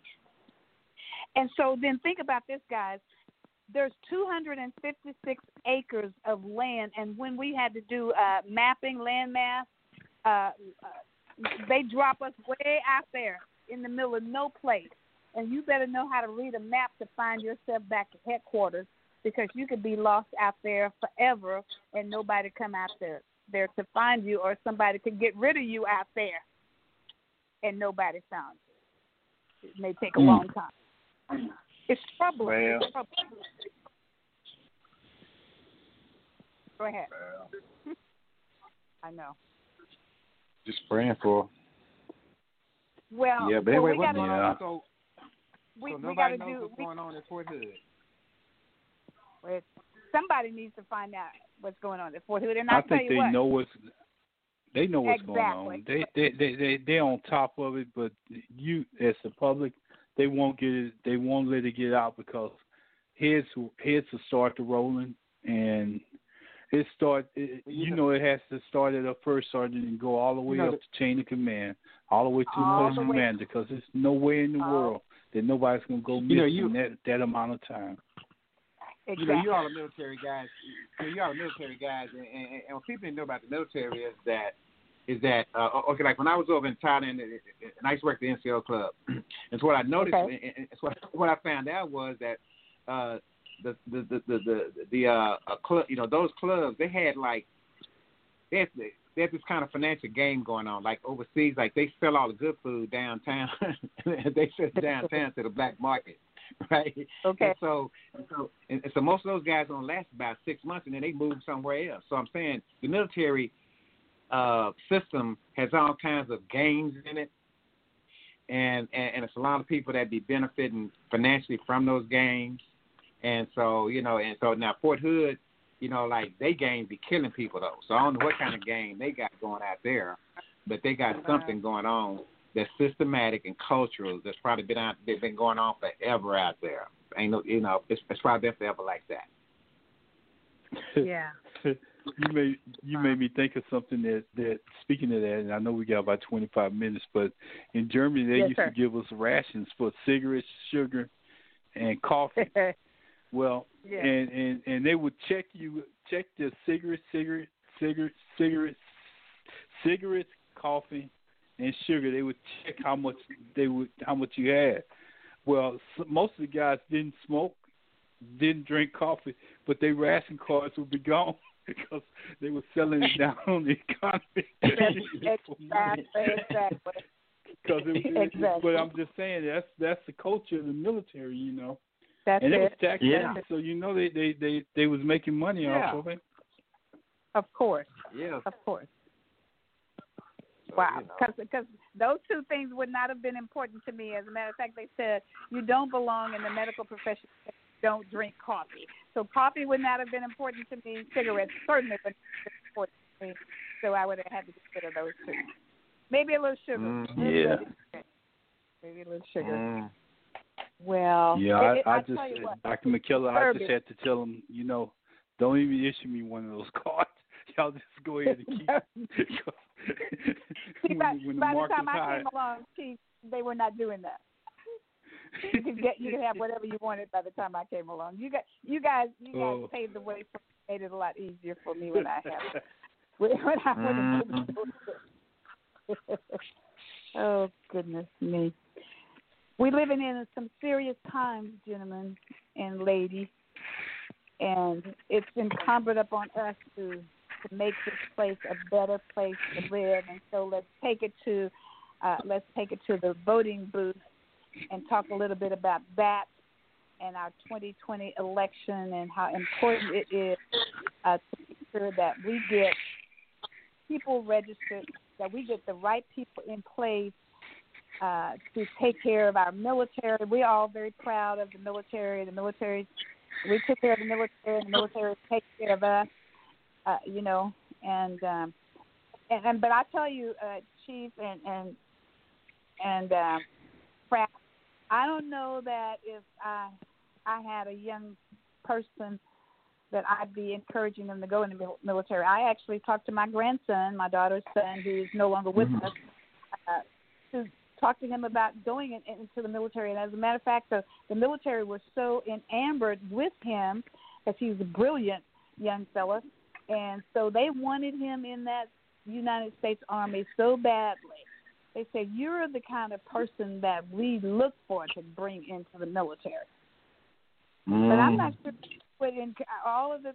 I look at what's going on at Fort Hood, and and I'm sure that it's going on in some other places. But and, and then then I think about this that it's probably it's going on in the civilian world as well, right? So it's just going on in the world period.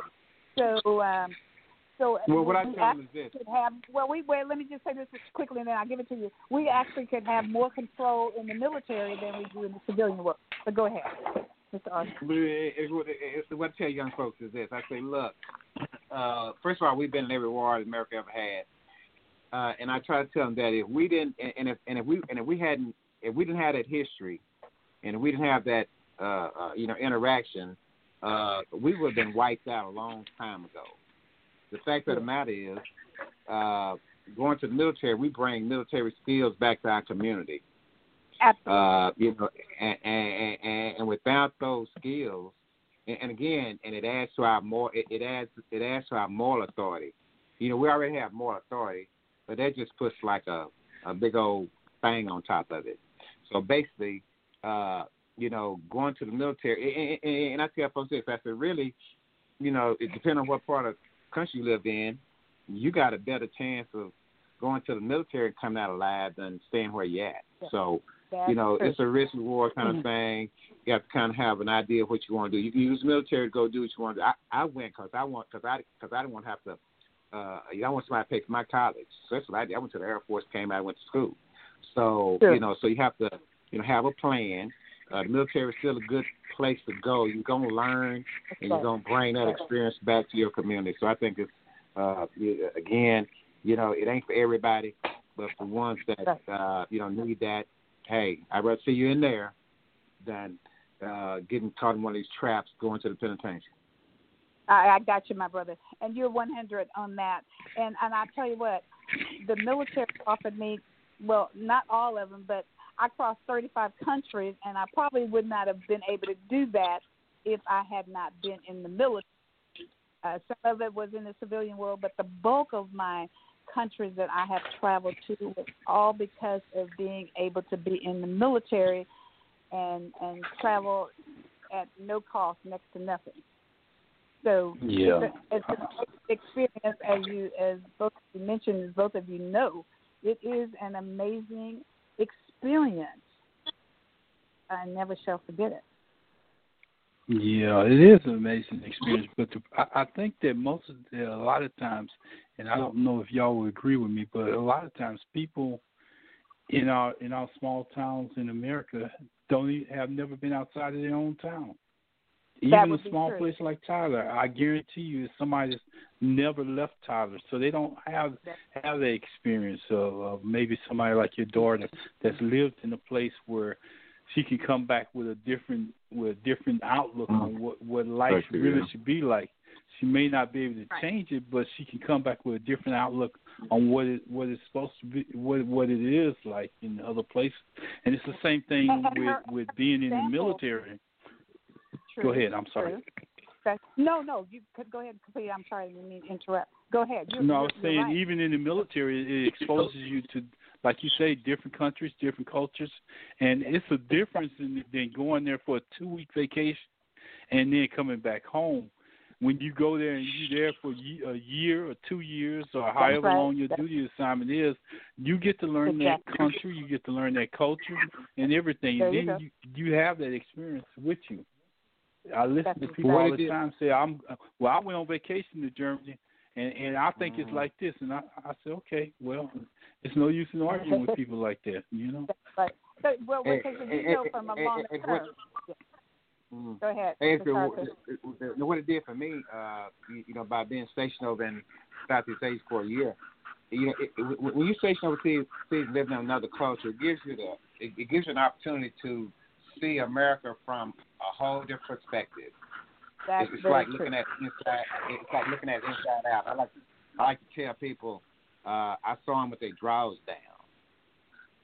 You know, Okay. and by that I mean, and by that I mean when I got na- over the there, naked truth.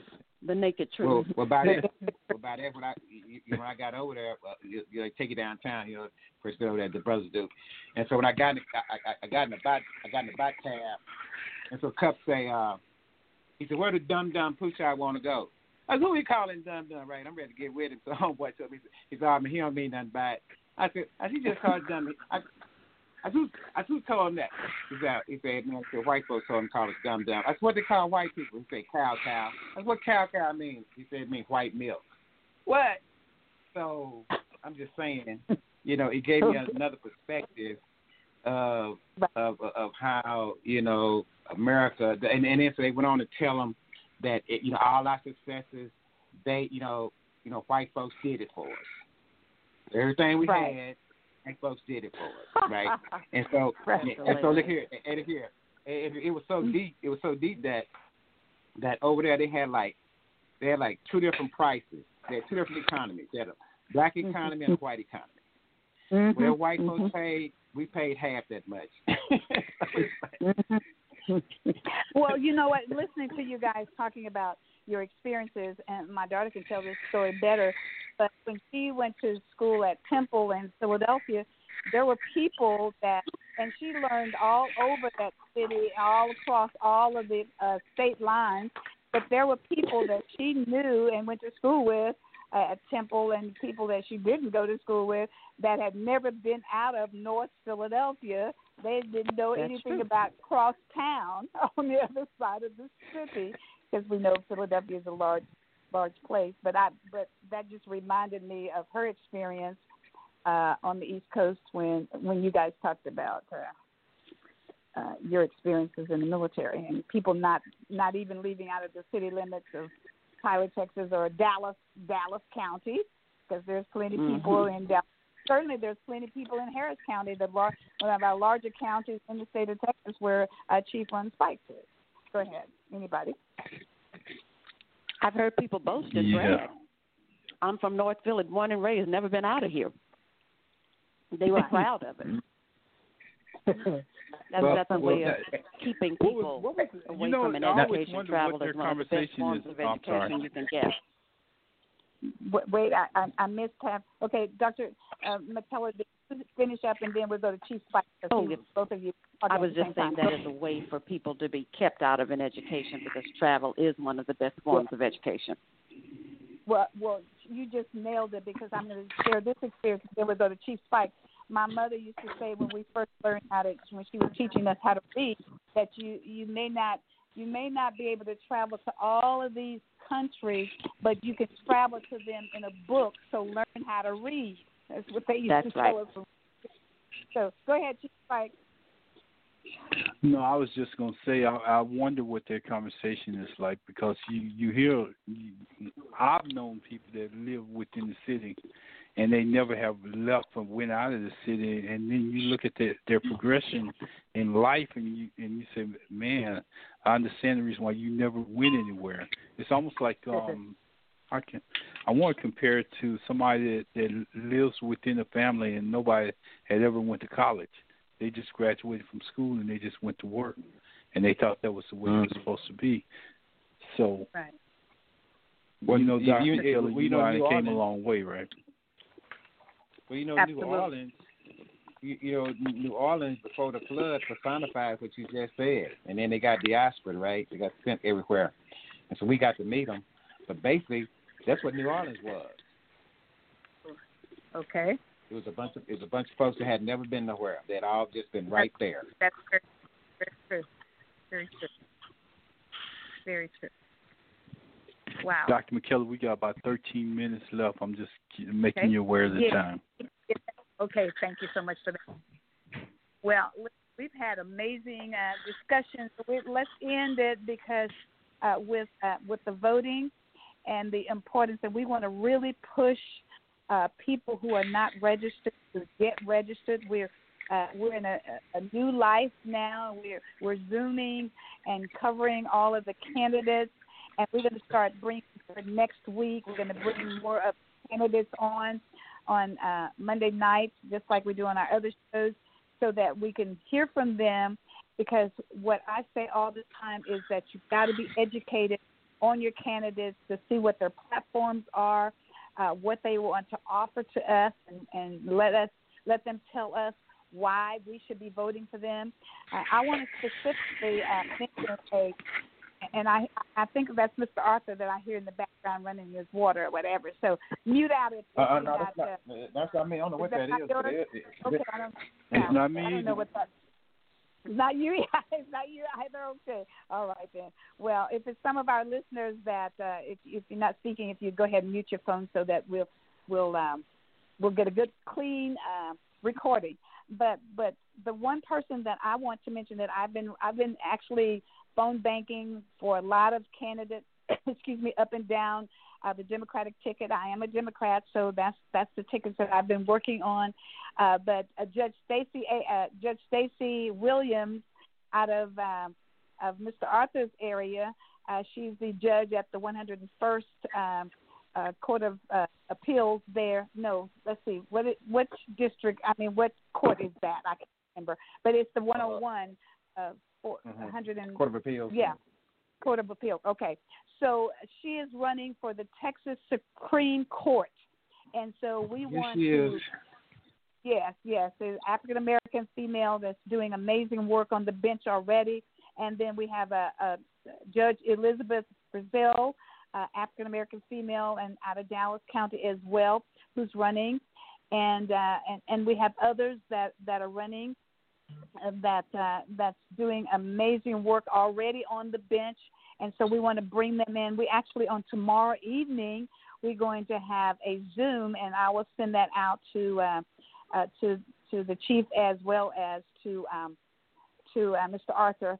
Uh, to zoom in if you can. We spend our lives on Zooms, and so that's how we're actually getting our information out and uh, to know who all is running. And I'm I actually serve as the president of the East Texas Coalition of Black Democrats. So our primary is to push and focus on getting more blacks elected to office.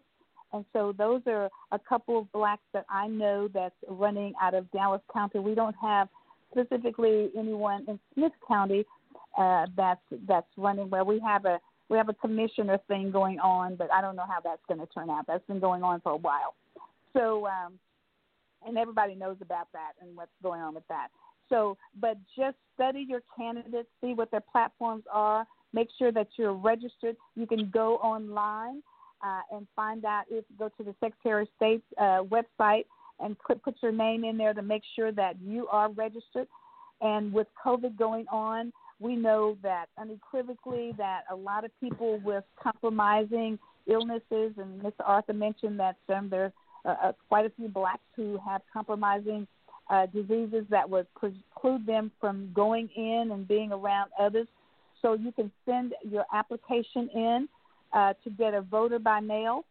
Uh, the way that you can vote by mail is that you have to be 65 and older, or you could be out of your county uh, on election date, and you can get a vote by mail. Uh, if you're also, disabled, uh, also, uh, also, look, also, look, also, you can get a, you know, get about about you have uh, disabilities and so forth and so on. So there are some other reasons why you can get a get a ballot. Yeah, I just named that those. Right. Yes, you're dis- Okay, you're okay, 65 and over. Your disability. You're going to be out of the county on that day. Uh, and uh, let's see, those are. Is that it? Disability, 65 and over, uh, out of the county. Uh, seems like there was one other issue, but any any anyways, you can get that, and then you can vote by mail. And what I tell people is that once you get that ballot by mail, go ahead and drop it down to your um, to your election office. If you feel like that getting it in the mail is not going to be good for you, and you want to just go hand it in, you don't have to stand in any line. Some in, in Smith County, we're going to have drop boxes. Uh, so that you can just drop those in and they'll be picked up each day at the end of the day. They will be picked up and carried to the election office. And you can see that happening across some other states in the union. So, Hey, but Hey, just hey, hey, hey, how, how ironic! Hey, let me just say this: how how ironic is it that the postmaster general, who's doing all this stuff, his name is D. Joy. DJ Ray. In, in, in with that, uh, we have what about nine minutes, eight minutes, uh, Chief, and so um, so let's let's talk a little bit about the post office. We saw we saw post boxes being removed all the way. Uh, we we heard about money tried to be taken away from the uh, post office. We saw boxes stacked up that did not get delivered out because of the machines being removed. Um, the post office have been taking care of us forever and ever. There are there are veterans and, and other seniors and people who actually get their medications by mail. So how are we going to mess with the postal system that I think they say in one hour they can turn out uh, each postal location can turn out 25,000 pieces of mail in one hour. So apparently they've been doing something right. We've been get. How many of you can get uh, send a piece of mail for 55 cents and get it across country uh, from Texas to the East Coast for 55 cents? Shirley, I just got my twelve hundred dollar check. I just got my twelve hundred dollar check with Trump's name on it last week. You finally got your you finally got your stimulus check. I just got I just got it I just got it last week. Wow. Eddie, Eddie here, Wow. Eddie here, Eddie here, and I and I had a I had a mind to send it back, but uh, it's your, but don't send it back. It's your money. And I try to tell people when when one of the Republicans said to me, somebody that's in my family said, "Well, did you send your stimulus check back?" I said, "Why would I send my own money back anywhere? Did you send yours back?" Number one, Yeah, it was it's my- it was- ta- it was my money money. that we've paid in taxes. It's your money, not And- Trump's money, even though he put his name on your check. and then and then he sent me a letter and told me he sent it to me. He told you. he sent me a letter. to I, send it got, to me. ours got just dropped right into our account. It just dropped right in, right into the account where where your Yeah, IRS check goes. You know. So, Chief, I hope you got yours by now because a lot of people were saying they had not gotten it, and some still have not. And it's time for another one to go. Yeah, but I don't think you're gonna get it before you get out of the office, unless you vote for him. Right. He'll Unless probably you vote- he'll probably if you come out during the you conference. He'll probably. Hey, hey, Dr. McKellar, he'll probably come out during the conference and say, "You vote for me, I'll send you another twelve hundred dollars." You're probably right. You, oh man. listen, this has been amazing. I have thoroughly, thoroughly enjoyed uh, this conversation. Uh, let let let's keep a positive prayer thought out for uh, the young man who was shot today. And we got Yeah. a new epic center. Let me tell you what, uh, things are not changing anytime soon. I don't think. And so people talk about let's let's finalize this. Uh, people are talking about uh, redirecting uh, police money or taking uh, money away. And and and I, and I say this that there's a lot of things that we need to make sure uh, happens in our police departments across this country, uh, because the governor, governor uh, said that that the police officer should have escalated this, uh, de-escalated this situation instead of escalating it by firing those shots. Could have said Mhm. something else could have happened differently. Mm. Uh, and and, Mm. and Mr. Arthur, I know you said he could have turned around and addressed it, uh, but but we got to stop this uh, this force, force that Right. we keep seeing uh, every single month. We keep seeing, Mhm. and all of us Right. uh, George Floyd. It was something about uh, that George Floyd's death uh, as a medical person to watch uh, his life being snuffed away from him right on Right. national television. And that Right. changed the trajectory of this whole entire world, not And- just America, Mhm. but the world, right? Right. I don't know why and- they and- keep and- saying. Go ahead. I don't know why they keep why they keep saying that he was alive when he was on the ground. Because when they took him up off the ground, he was dead. Then you didn't have to check his Yes, he pulse no was. more. You knew he was dead when you put him up on that gurney. There you and- go. and- They and- do and- exactly. Edgar, Edgar, and all I'm saying about the uh, about de-escalation is, is about owning our power. Now, now, now we understand, like, like you know, like that young man that was the, the violin player that they killed, who was like, who was apologizing why they was killing him. Now, there is some Yeah. situation where it just, it just, uh, you know, de-escalation just ain't gonna work. Because that young man Yeah, was true. was trying to de-escalate the whole time. then they gave him a He shot was pleading. They- Yeah. he was pleading. They gave him a shot. You know, he was he was apologizing while they was killing him. So I'm just saying there are gonna situations where you know that it's not That's gonna uh you, you know matter, but but That's- I'm that's saying, true. but in the main, uh, I, you know, I just want folks to say that that that that you do have you do have power uh in your words, in your movement, and and how you perceive the situation. So I'm just saying, you know, you're not just a total victim. So just kind of you know just be conscious of your power. Just being conscious of it might save your life. That's all I'm saying. Well, think about this. Now, I'm- glad you brought this out. But think about Mr. George Floyd. He he says, "I I I'm, I just got over COVID." This man was actually Right. pleading life as well. He was trying to Exactly. de-escalate what was happening Exactly. to him. Exactly. didn't And sometimes it just right? ain't gonna work. You're right. It just Right. work. It was. doesn't work. Work. Sometimes it Okay, ain't we're gonna work. get our final, final comments in. Uh, Professor McKella Nataka, if you have any final comments, we'll hear from you right now. We got about a minute. And um, so I don't know if you're She's still gone. with us. If you have final comments, she's, She's gone. gone. Okay. All right. All right. Good. to Mr. Mr. Uh, Arthur, your final comments quickly, and then we're gonna we're gonna let Chief. If you're gonna play our music for us, we uh, we always Okay, like I to just want to end, say. uh, Uh, okay, I just want to say. Uh, okay, I want to Okay, say that. quickly. Uh, uh, well, I want to say, you know, this is, hey y'all, this is real. It's not a drill. Uh, we're in a paradigm shift. There's a change going on. Uh, they want you dead, so I want you to vote instead. All right now, uh, well, I don't need to say anything else. I mean, because you that, we, let's end right there, and, and we're going to hear our music because let's vote instead. Uh, the Biden Harris, I'm I'm so proud of uh, Senator Kamala Harris being the first uh, black woman to be on this major ticket for. Yay. Yeah, yeah, yeah, yeah, yeah, yeah. All right, so let's give it. You let's hear buying it, nine? Give it to us. You buying nine? You're too much, Mr. Arthur. Thank you so much, gentlemen. Keep coming to us anytime. We always enjoy having you with us. Have a good night, everybody. All We'll right. see you next week. All right, you too. Love y'all. Holla, holla. Against, yes, glory is destined. Everyday women and men become legends. Sins that go against our skin become blessings.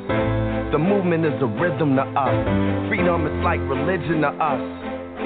Justice is juxtapositioning us.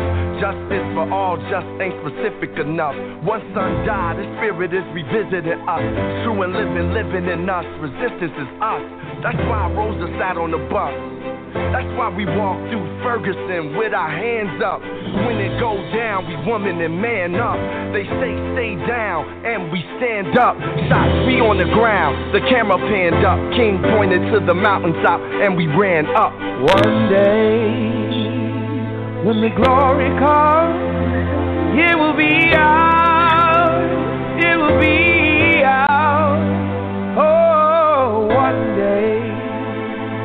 When the war is won,